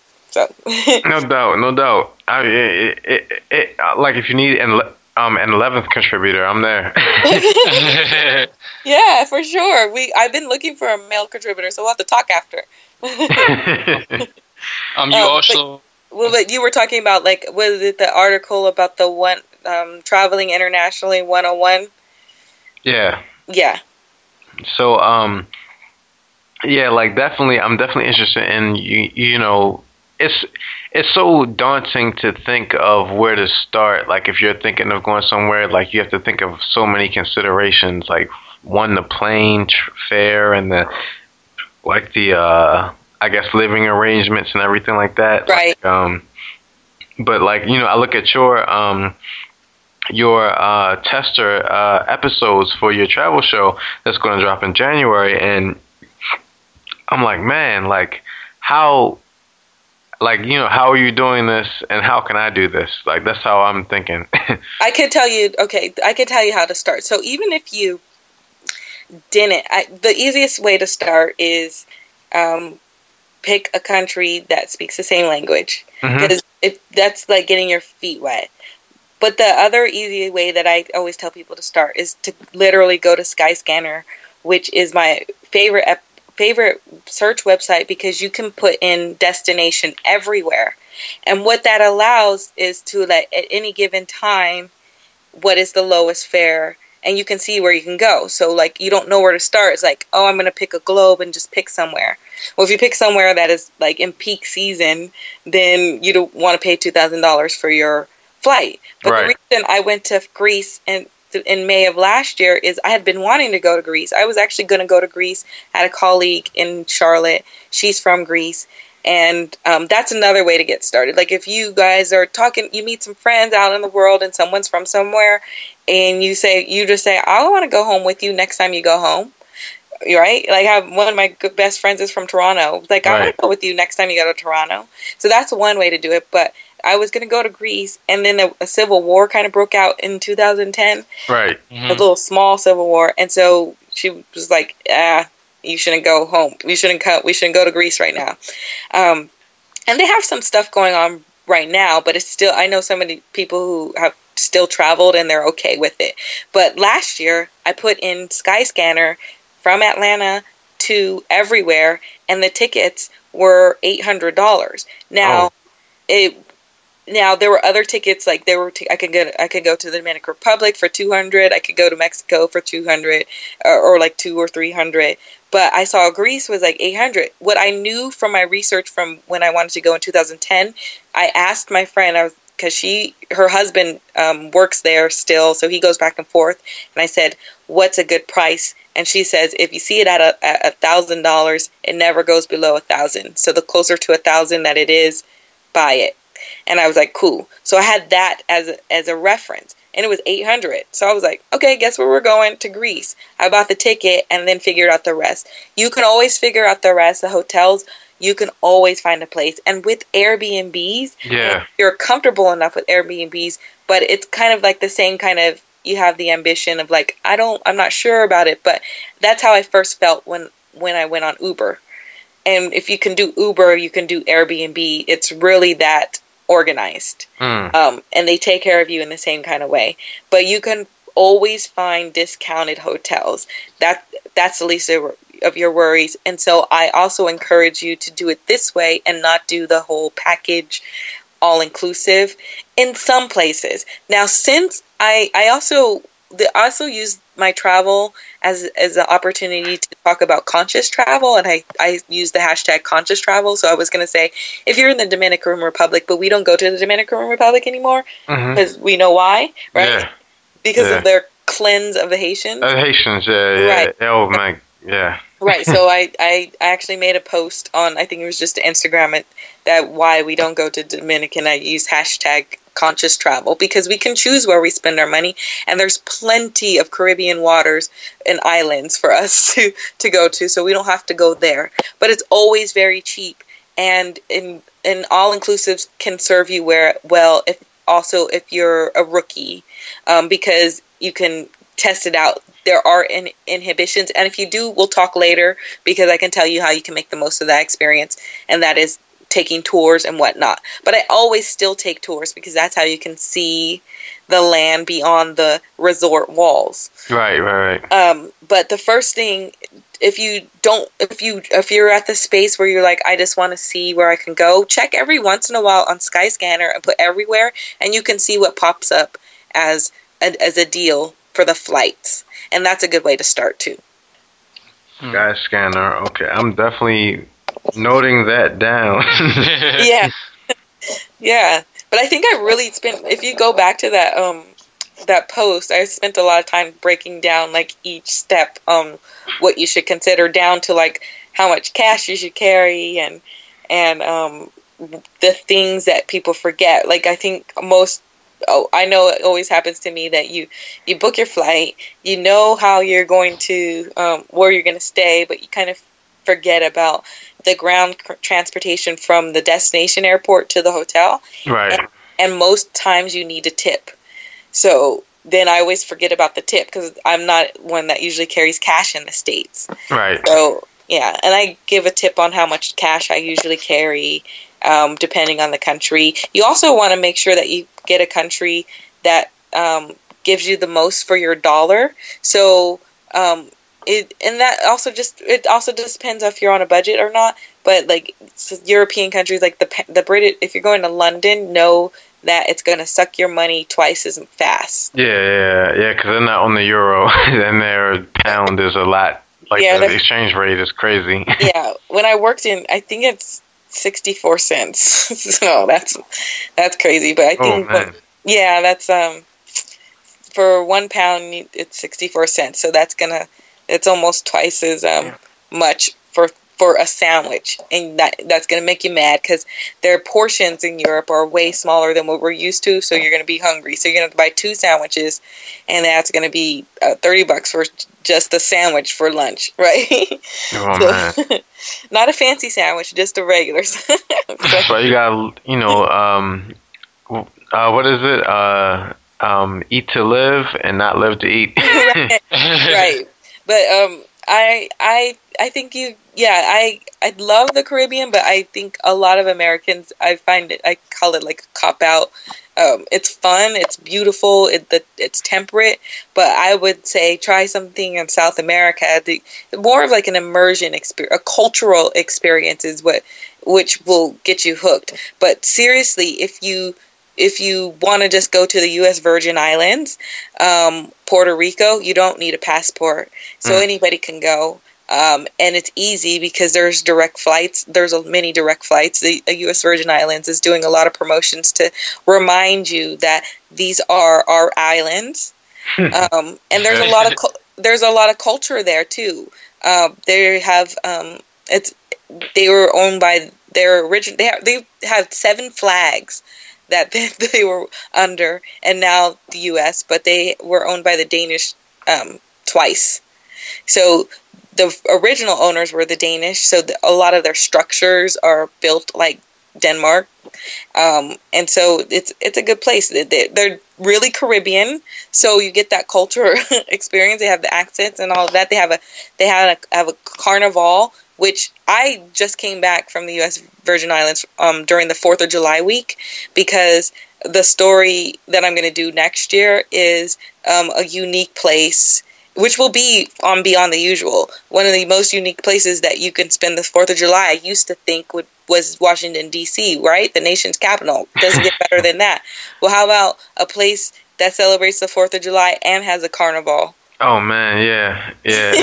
you know, I, you know, They have a carnival on that day, so yeah. See, I'm, see, I'm, I'm, see, I'm of Caribbean descent. You know, my people Yeah. they're from uh, Barbados, and so like that's like my number one destination to get to first. yeah. But like you know, when I've gone to Carnival in D.C. and then I've gone to Fourth of July in D.C. and then I've seen it in Baltimore and then I've gone to the West Indian Parade in New York and everything like that. And you know, I'm trying to make it to Toronto, but I really need to get to like Jamaica and Bar- you know Barbados and everything like that. So I'm like, how can I make this happen like ASAP? So you definitely given some great tips and um, I'm, One more thing is since you know the list of where you want to go, yeah, put send fare alerts to yourself. okay, So you can go to kayak.com and put in like the destinations. Um, it will send you an email like as regularly as you want, um, like once a week or every day. If you're really trying to go, then you can monitor every day. But if you if you are just trying to monitor it, have it send it to you once a week, then you know the fluctuation of it. So if you know like it, it's dropped as low as like two hundred and fifty dollars to go to Jamaica or Barbados, then you'll wait till kayak sends you it's that week. So when it's like three hundred and fifty, then you won't buy it. But when it goes down to two fifty, then you know to buy it. So you can send yourself alerts since you know like destinate. I want to hit Toronto. I want to hit Jamaica, Barbados. Um, that's that's a good way to keep. That's how you make that happen. mm. But do you remember when everybody like how you everybody's in all the black people are in Dubai? yeah. like you you you follow different people on um social media too and they'll tell you about the glitches that happen and then if you if you got if you bought it you got your passport ready you buy it and you think about it later so that's what the mentality i was talking about a traveler so once you get that little once you dip your little toe over there you see them stamp your passport yeah you'll Buy the flight and think about everything else later. it the, everything else is not as scary as what you think. You kind of think like I need to know what hotel first and all of that. You can figure it out, especially if it's not like a last minute thing. You can also do the same thing and monitor hotels. See, hotels are a dime a dozen, so hotels are looking to fill their beds and the heads is what they go by. right. So you can negotiate, you can like, and then you. That's when you talk to people. Like, you know anybody who works at the Marriott? They can they give you your friends and family discount? Like, you can figure out the hotel. right. So right. the hotel, that. sh- the hotel should not be your um, hold up. Got you, got you. Yeah, I've done that stateside. So yeah, if you're saying I can do it internationally, I'm I'm I'm on it tomorrow morning. Awesome. yeah. I, Um, like, oh yeah, I was just saying, like, I definitely appreciate your uh, insight and wisdom. Here, no problem. Um, I wanted to talk like a little bit about um, the kinds of equipment you use um, when you record your um, your travel show and other things, um, other um, productions that you're doing. And I remember in a previous interview that you did, you you know you ran down that you I think you primarily you record a lot of things with your, with your iPhone.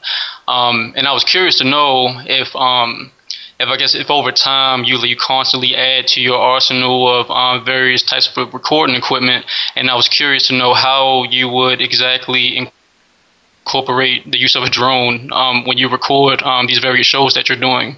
I can't wait. I'm I'm supposed to get a drone at the end of September, so I can't wait till I get a drone. I love the idea of a drone. So um, for the bigger productions, I do hire a crew, um, and we'll use anything from P2 cameras, which are the um, it's hard to describe, but they're Panasonic kind of broadcast cameras, but the little small ones, mm-hmm. to DSLRs. Um, but a lot of these trips, they don't um, a lot of these trips I am sent on by the tourism boards or um, different companies that might sponsor the, the trip for their interest of me um, because of the audience that I can give the message out for. They just they're interested in tourism. So mm-hmm. um, and when I between the content that I put out from U.S. News and World Report and some of the other outlets, I get about 75 million unique views a month.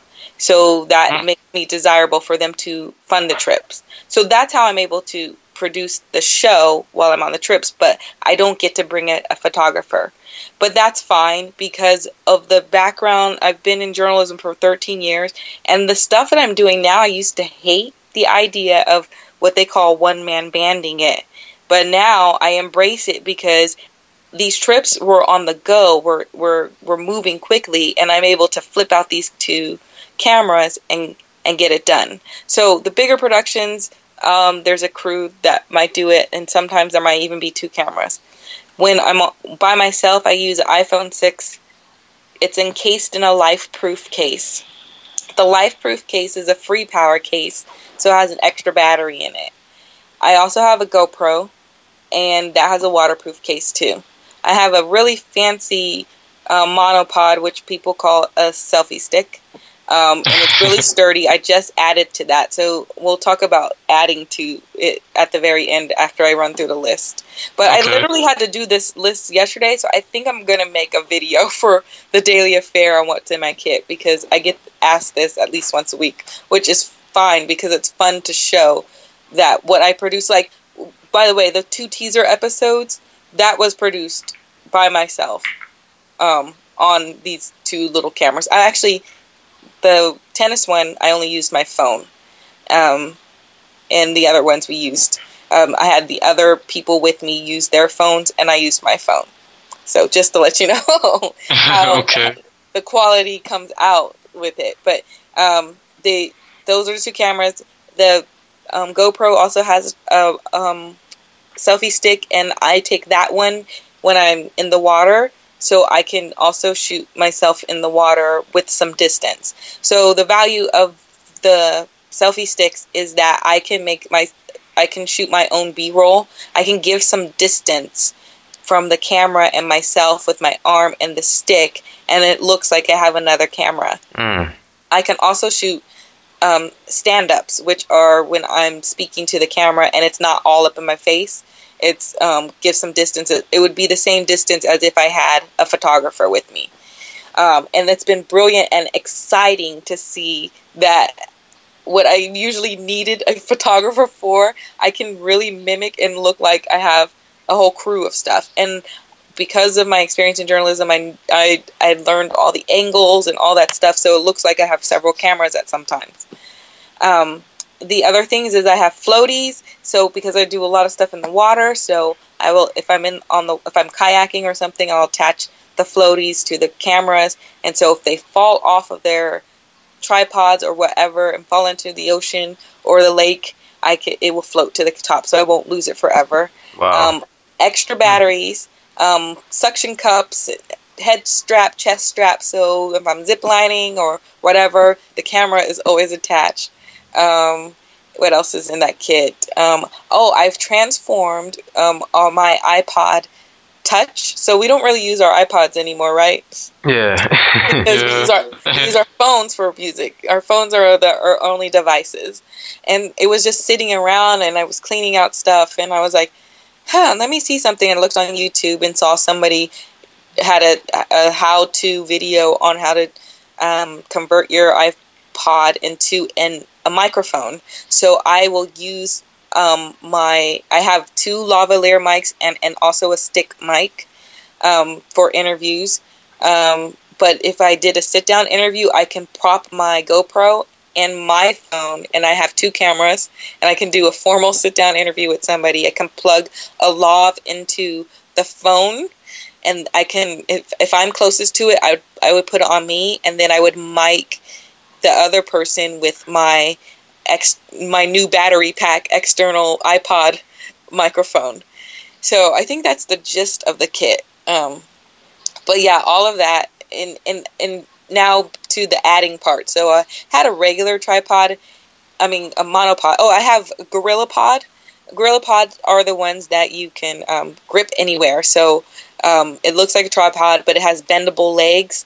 So if I was like in an Amazon and I wanted to shoot myself with some distance or some B roll of myself, um, and I couldn't prop it anywhere else, I can put it on the Gorilla Pod, put it on a, a tree limb because it will go grab it, and then now it's propped up. So I use that um, Mm. every once in a while when like I just need it to prop. Gorilla Pro- Pods are so handy.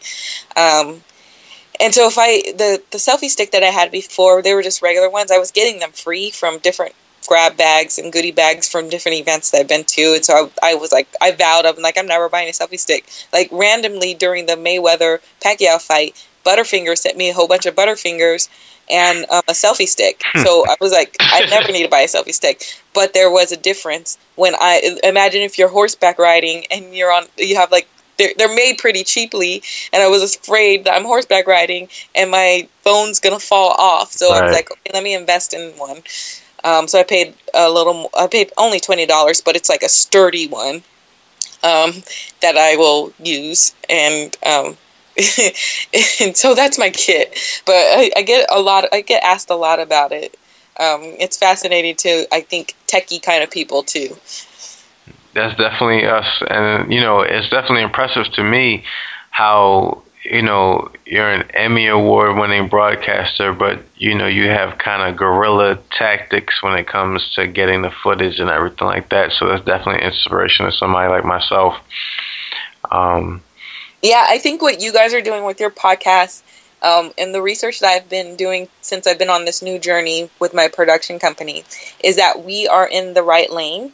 mhm. Uh, we creating your own content, and that's what I'm doing with my production company. So, um, two things. It's like when I was working, I, since I've just another thing. I, I since I've left, I've been offered jobs, full time jobs Mm. and I think since you last heard that other interview, I was offered another full time job. But I know that working full time, you're in that box. They Right. want me to just do sports. Well, if I was just doing sports, I could never do my Trayvon documentary because they don't look at you like that. Um, but what I've learned since I, I go to a lot of conferences, I'm trying to learn this lane and with the peop, the innovators and what's next and how to stay relevant with this is that we are doing the right thing by creating our own content. It's exactly what is happening with the industry. Um, there was a study done by the BBC that they predict the first um, major news organization will be decentralized in 2016, which that seems kind of quick because that's just m- months away. But what that means, decentralization means that they're going to bust up the shops like CNN. There's not going to be a hub for NBC News. It's going to be individuals that they're going to depend on to news gather or to provide content. And so that's what I'm doing, and that's what you guys are doing with your podcasts. You're creating content, and um, there's going to be a need to put these things somewhere. And so you're in the right lane, I'm in the right lane, and so any other ideas that you guys have beyond the podcast, it's it's prime time to get it, get your your grounding for it because that's where the industry is definitely going. And so the guerrilla tactics, it's been exciting mostly because it's been working. like, oh, I used to think. I mean, there have been times like I would say I used to think I needed a full crew for this, and in fact, when we shot the pilot, I paid for a full crew. I paid for two cameras, and I paid for a, a field producer. Now, I still think the quality of Beyond the Usual will be upgraded a little bit once we are fully funded be- with the extra support because I believe in Mhm. the power of brainstorming. So I might the ideas that you see me have, like when you see in the teaser episodes, those are just my ideas. But you can imagine if I had a like-minded field producer helping me, just at least one other person, we could take it to the next level. So um, so I do believe in having more than one person because of brainstorming are usually my favorite things to do. In fact, I'm going to be brainstorming with some people because I was asked by Fox Sports to create a show, um, and I've always wanted to do a game show. So I gathered some of my my friends that I know like might be interested in being on this project. Um, and next week, so I don't know when this is going to run, but the in the middle of August, Mhm. I am going to have a brainstorming session just to see what we can come up with. I have my ideas, and then to compound it, that's just going that's where the magic happens. Hmm. Mm. Um, so so uh, so when you travel to these different places, um, do you usually have people with you all the time, or sometimes you just strictly do it by yourself? Um, lately, I've been going on uh, trips with other journalists. So um, everyone on the trip has kind of like their own intentions on what their story might be. It might be like a food writer, it might, and there might just be general travel writers. There might be um, like they just covered travel in general. Um, so I we all individually go by ourselves to end up in that group. And there's usually no more than five people plus the host that's taking us from place to place while we're on a trip. And so if I need someone to hold a camera, they'll see me like managing all my, my two cameras and every once in a while they say if you need me to hold something I will and I'll take advantage that of that sometimes. Like I'll do something with a dist in a distance like I want to climb a rock and I want it to not I I want to show distance with it, I'll ask them, "Can you hold this?" and I'll run over and climb the rock so that you can see me doing that. So that's how they usually operate. Oh, that's that's. So I can imagine that you know, at, in the evening when you guys are winding down, you guys uh, probably sit around and bounce different ideas off of each other based on um, everyone's specific um, topic that they're trying to focus on in that in that specific area. We do that all day long. So by the time, like, and they usually pack the trips from like nine in the morning to nine at night. So when Mhm. we're done, we go to sleep. okay. but some of us still try to work before. I usually try to work before and after because you're just getting all of this content, and then other people are you're you're managing other parts of your life. So I usually try to do something before. Um, I know at this point. After by the end of the day, I don't have anything else to give, but throughout the day, yeah, it's always fun to meet up with these these people who get to do this for a living as well. So we bounce ideas off and, and everyone's curious and, and it's a really open group. Like there's no one that's usually really competitive, like, no, I'm not gonna tell you my secrets. Usually people will share who they're publishing with and you know, no one really asks like what editors you're publishing to, but they'll ask they'll ask, you know, how like uh, when I take a picture, I usually come across this and and somebody will share how they have a fix for that problem or a solution for that. So yeah, it's pretty open, but we do that all day. So um, because we're around each other all day, so we share ideas all day, and then by the end we go to sleep. Okay. Um. So so so when you do get your drone, um, and I don't know a lot about personal drones, but um, would you use it for like um, I guess like kind of angles, or would you use it for like far away angles, just you know, just have like a drone just floating in your face while you're you know, um, explaining something that you're doing? No. It would it would always be for depth. So, um, like when I was in on the Pacific Ocean, we were in Santa Cruz Island. We saw um, a super pod of dolphins, which people have been asking me my favorite moment so far this year, and that was it. Um, if you don't know what a super pod is, um, I'll I can tell you that after. But if I could have on the boat set the drone up to go up in the air to see that angle, or when we climbed, when we hiked to the top of the mountain, I would have put the drone up to give depth. So it would never be hovering over that. I can use that with my with my selfie stick. Um, Mm. I can do a stand up like that, but it's always to show like if I was kayaking, I would I might throw it up in the air. So I don't know the one that I'm being sent. I don't think it's waterproof. There's one called the Lily drone that is waterproof Mhm. um, which doesn't come out till January. But I'm really excited about drone. It's just going to give me another angle, another cool angle to show the depth. Like I did climb this mountain, or I did, I or I'm on this ocean. It's just going to add to it. So, yeah. Okay. Um. And so, so uh, what is a super pod exactly? Okay, yes, super superpod. So, um, um, dolphins are like puppies of the sea, right? You probably Mhm. know a little bit about dolphins in that when you see people go on vacation, they'll swim with the dolphins, and they get, they're not scary at all. They're actually like puppies of the sea. They like playing with you. So when a boat comes, they they'll start rushing towards you, and you'll usually see them. Like if you're on the ocean long enough, you'll see that the if you're around dolphins, they'll come around, and what they like to do is they like to surf the boat the boat waves. So they'll be playing with it's like they're playing with you like a puppy. And you'll hear them squeaking and stuff and they just give you so much joy. So we were coming back from Santa Cruz Island to head towards Santa Barbara in Southern California. And um, our captain says, Oh, he's from Australia. I see some wildlife ahead. And you see, if you can imagine something approaching you, and then slowly you start to realize what it is. And the people who were with me, there was a photographer with me, and he was like, You got so excited. You were literally, literally screaming. I was screaming. I was jumping up and down because what was happening is that thousand, a thousand dolphins were coming around us. And that's what a super Wow. pod is. So can you imagine a thousand dolphins? And the crazy thing is that we were taking pictures, some people were taking videos. The videos and the pictures could not did not accurately show like we were looking back at it it could not show the depth of what was happening. And then there was this australian guy next to me. He's the one who spotted it. He's he was the spotter but he wasn't on the microphone. Um, and he was like there's actually it's like a pyramid.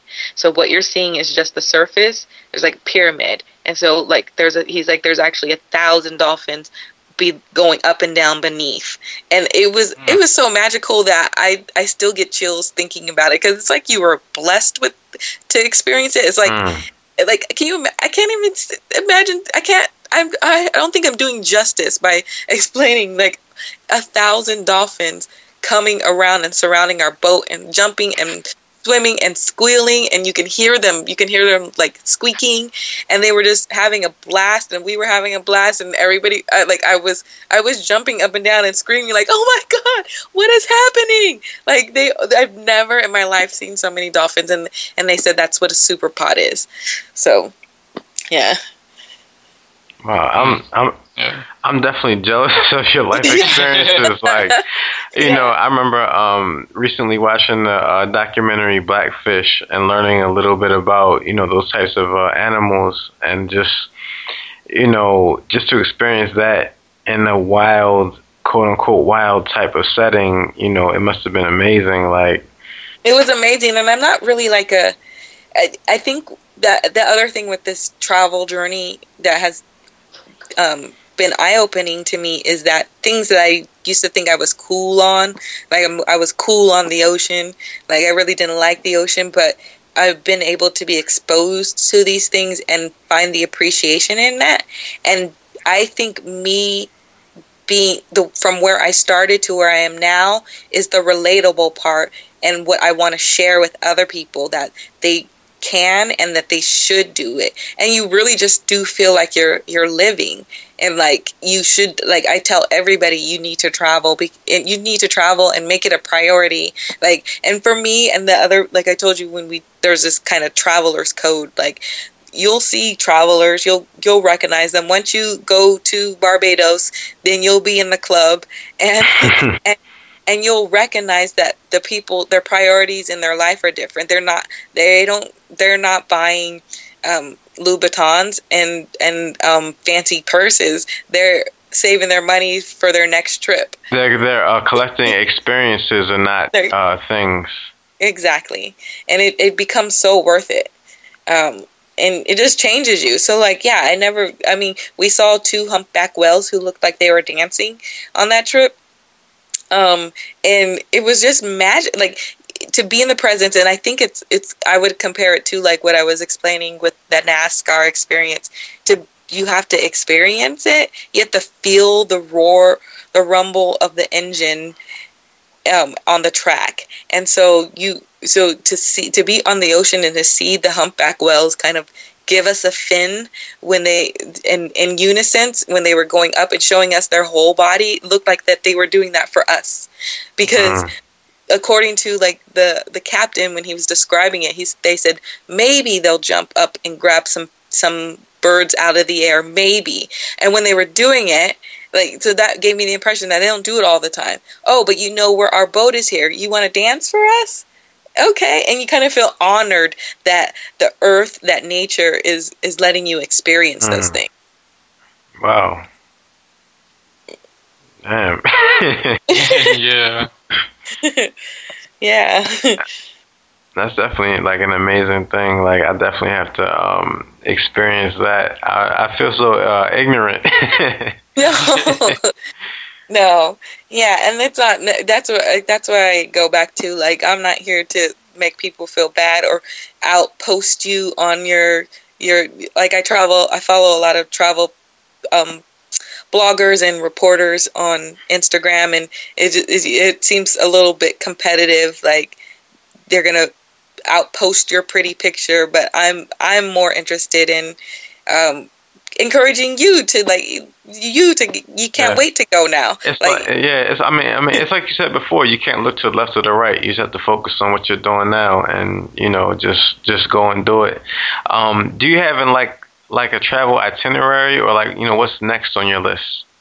Um yeah, I always I look week to week. Okay, I think I'm supposed to I think I'm supposed to do something with Black Enterprise, their golf and tennis weekend, and somewhere in Florida.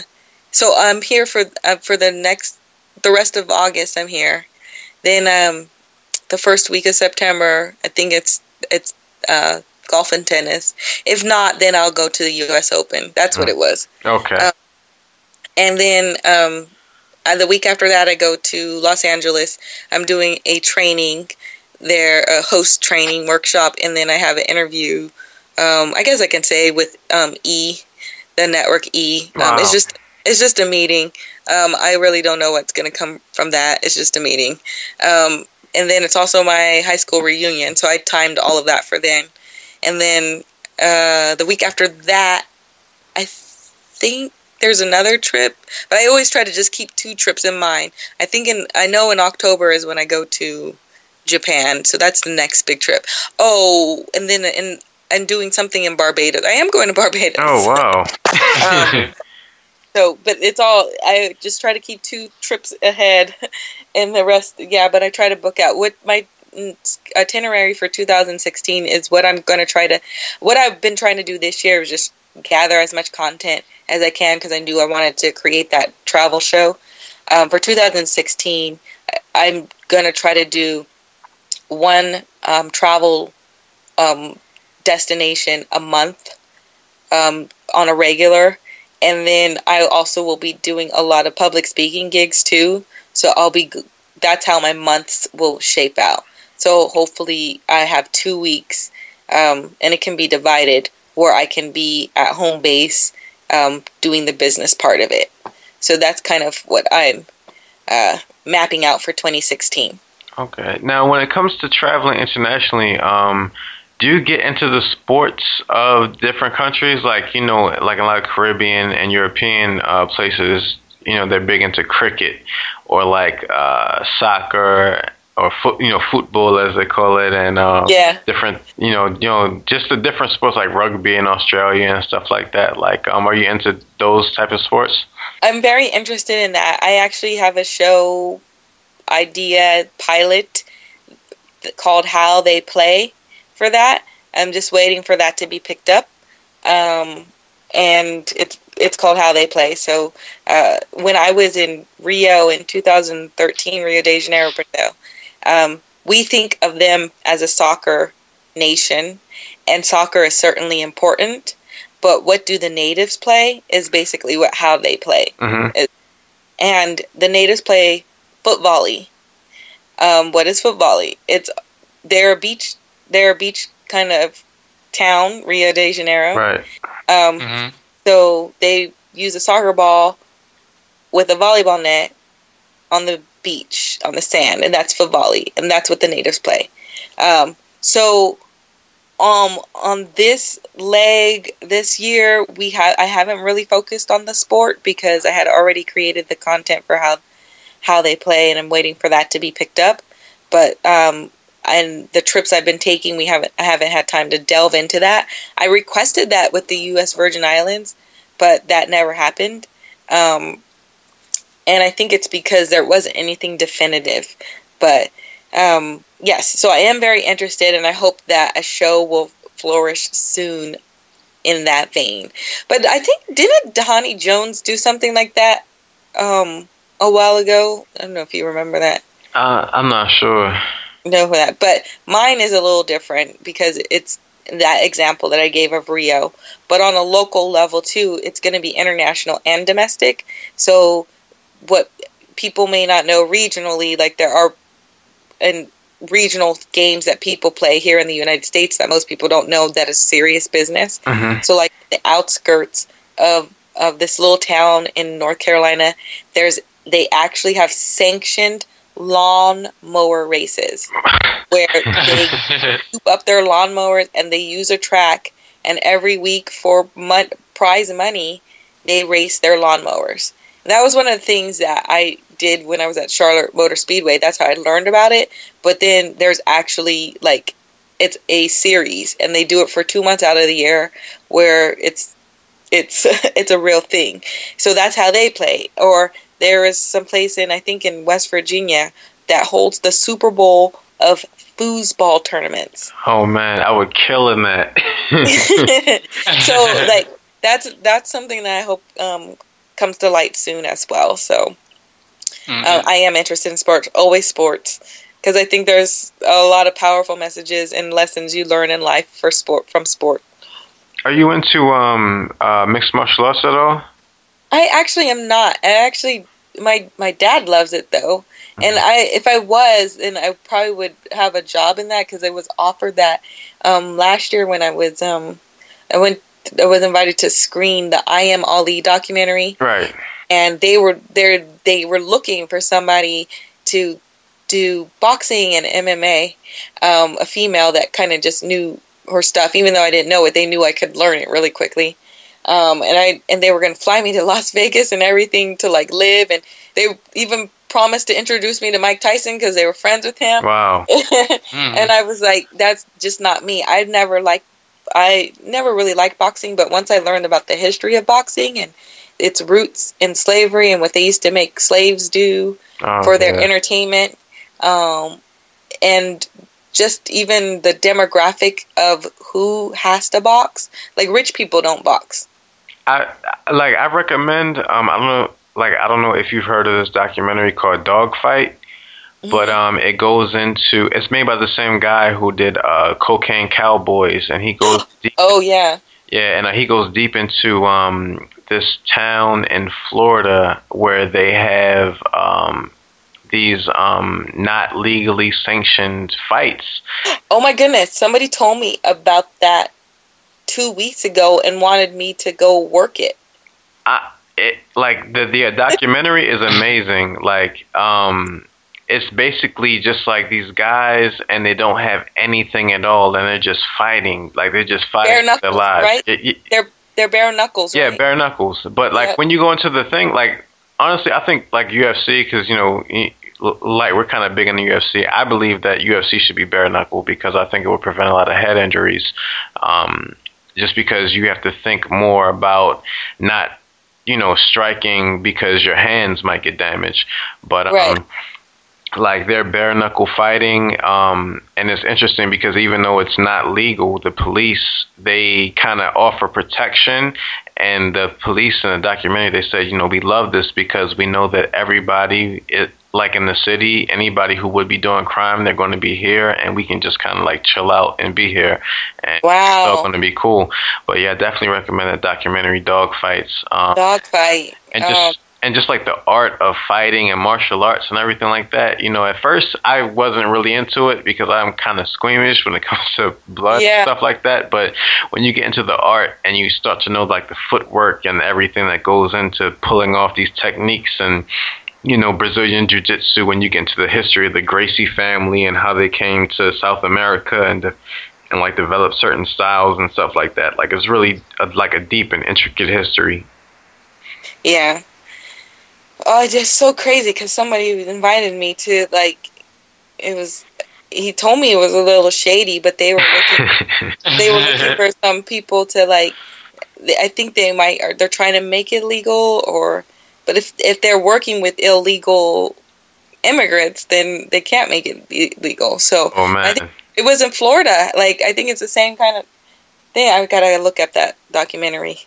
yeah, yeah, yeah. Like, um, I don't know that aspect of uh, sports is uh, really interesting to me. I don't know, like when I think of sports, it's like um, I follow certain things because certain things like you know baseball and basketball it takes a lot of time because you know there's so many games. So it's like you know i might follow the nfl i might follow the ravens going from baltimore and maybe the redskins because of dc and you Mhm. be like a new york team.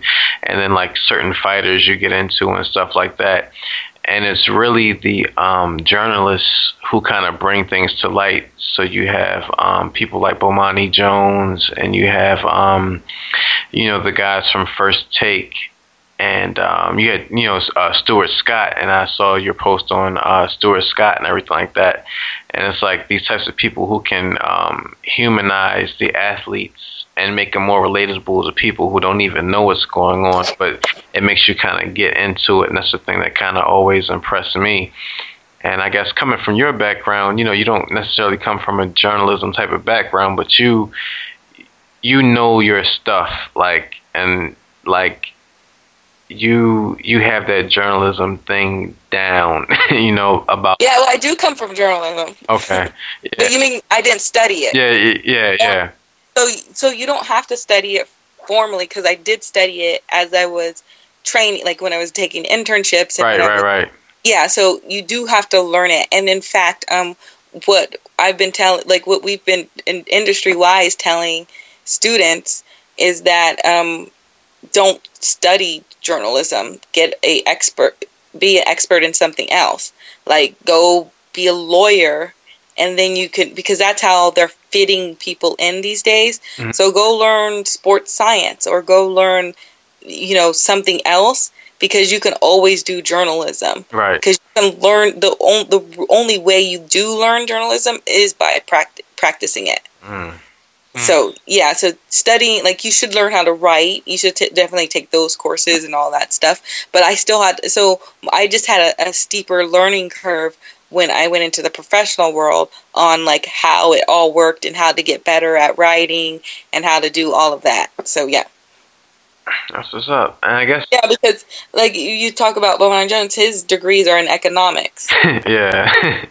and it's interesting because the people who are most successful, I guess, or, you know, like a lot of times, sometimes when you look at it, like some of the people who are most successful in certain things, when you look at what they initially tried to go into, it's not that at all. Right. right. and I guess, um, I guess like to kind of wrap this up, switching gears a little bit, um, to get back into the music, um, looking at your Instagram and everything, and then just early, uh, earlier you mentioned the Big Sean line. So I was just interested in like your musical tastes, um, because you're talking about Prince and how um, he's dropping his new album with Tidal with Jay Z and everything like that, and you mentioned Big Sean. So I was wondering what you listen to right now. Oh goodness. Um Uh, all time favorites is what I've been listening to now. So it's been, um, you know, Mel LaRue. Mm-hmm. And um, I forgot that I loved um, Anita Baker, so I pop, popped that on regularly. Um, but then I went through the the, the um, phase just two or three weeks ago where I was just trying to catch up to what the young people were listening to. So listening to Hip Hop Nation and um, the Heat on my on my satellite radio. So yeah, I mean that's that's basically what what it's been. But it's it's really um, depends on the mood, I guess. So like if I'm feeling like what I would might work out to if I'm running around the block is um, actually it's lately it's just been a LaRue because I don't know I just been on that for a minute, but it can be anything. D'Angelo, Oh, um, a lot crazy. a lot of R and B um, and hip hop, but I I can do pop music, but I haven't done pop music in a while. But I can do pop music too. Mm. Uh, that's the California girl in me. Non-discriminatory with the music if it if it bangs. Yeah, I've re- I, like um, I've recently um been delving into country. It's kind of funny because a lot of people say you know I listen to everything except country, but now recently I'm listening to commercial and I guess somewhat underground country. So you have like the Luke. Oh, what Bryan- is underground country? That sounds so intriguing. Oh, um, there's this guy. Uh, what's his name? Sturgill Simpson. I don't know if you ever heard of him. uh-uh. He doesn't get played on the radio, but um, he he has this album called uh, Turtles All the Way Down, and um, basically that's based on some type of uh, I think it's something from the Bhagavad. Uh, I, I can't pronounce it right now. Bhagavad, Gita, and um, he gets some like psychedelic type stuff with his lyrics. Because like if you listen to country music right now on the radio, it's kind of Uh-huh. like all the same thing. Yeah. Like, we're- like we're drinking and partying. yeah, it's pop. It's popish. Yeah. Um, but his stuff, he's trying to get like I guess more into the roots of country and then talk about like his own experiences. Because when you listen to older, like I'm not well versed in country at all, but I've noticed that the older artists just kind of talk about how they feel and what they know. And so he talks about like psychedelic experiences a little bit and just like just weird type of things that you wouldn't hear in a in a standard commercial country song right now. That's partying and drinking and my girl and all this other Yeah. of stuff. Well, that's a that's a um country. When I was in North Carolina, I think I do it based on where I am too, because I remember going to Rio and all I wanted to listen was to that kind of music. Um, Yeah. So um, it gets in the mood. But when I was in um, North Carolina, I listened to country music, and they they they get real, like they, and and they bang too. Like they don't they they play their mus- musically hmm um, the instruments and the lyrics and their voices. They're all strong. And the other thing, which is funny because I knew a couple of musicians um, in North Carolina, and the way that country musicians record albums is live, where you know, like hip hop, it's all pieced together and Yeah. see each other, and it's like real. But the other thing that I that I loved about it was that um, I, I, my photographer at the time he pointed it out. Remember that Nelly song with um, who did he sing that song with? It was Oh, I know what you're talking about. I I, think it was uh, Toby Keith, right? Toby Keith. yeah. um, he was like, "This lets you know that the the mu- that they because they were talking about the same thing, like they were talking about their woman, their car, and their money, I think." And he was like, "This lets you know that people are the same, like, and the music is essentially the same. Like the the lyrics are interchangeable because this is a country musician and a rap guy, Yeah. and and they, they they were singing the same song, the same lyrics, and they meant something just a little bit different, but they literally were talking with I think their top the top down on their car, different cars, right? yeah. One's a pickup and one's one's like a, a sp- fancy sports car, but it's the same stuff. yeah. And it's interesting because, like, you know, even you know, listening to Johnny Cash, like his music was gangster. Like, Yeah. That yeah, was Johnny Cash was gangster. that was yeah. NBA. Um, like like that was NWA before NWA. no, they are they're, they're the real. So yeah, I forgot about my appreciation for country music, but it's but it's it's good. Like my sister will sing some country songs too, and rock out to it. Yeah. So there's no Mhm. shame in that. I don't know. Like I think it's just the closed mind. Would I? I used to hear people say everything but country. So you can listen to hard rock and roll where that like like it's screeching and you don't know like they're screaming. yeah. No, I can't do that though. That, that one, that one, I feel like grandma with that. um, a- another interesting uh, country song as of recently is um is Chuck D, where he has a song called Honky Tonk Honky Tonk Rules, and um, Mick Jagger and the other guy from the Rolling Stones, who I can't think of, um, helped him write the lyrics, uh, which is a ra- rather interesting song, uh, to say the least. Um, I want to say about that. Um, you should probably check that out too if you're if you're interested. So no, yeah, for sure. I didn't know Chuck D did a country song. yeah, that Um, song was uh, interesting yeah. to say the least. yeah, yeah, we didn't know he did either. yeah, how did you find it? um, on on his Twitter, um, he just started randomly talking about a song that he did called "Honky Tonk Rules," and anything. I, I just can't imagine Chuck D even even having a, a song called "Honky Tonk Rules," and I see a pic. Um, of him promoting uh, pr- promoting the song, and he has a cowboy hat on. Wow. uh, which is really, you know, he's known for the for the baseball caps from back in the day. And then I listened to it, and I'm like, huh, it's interesting. yeah. um, yeah, never thought that would happen.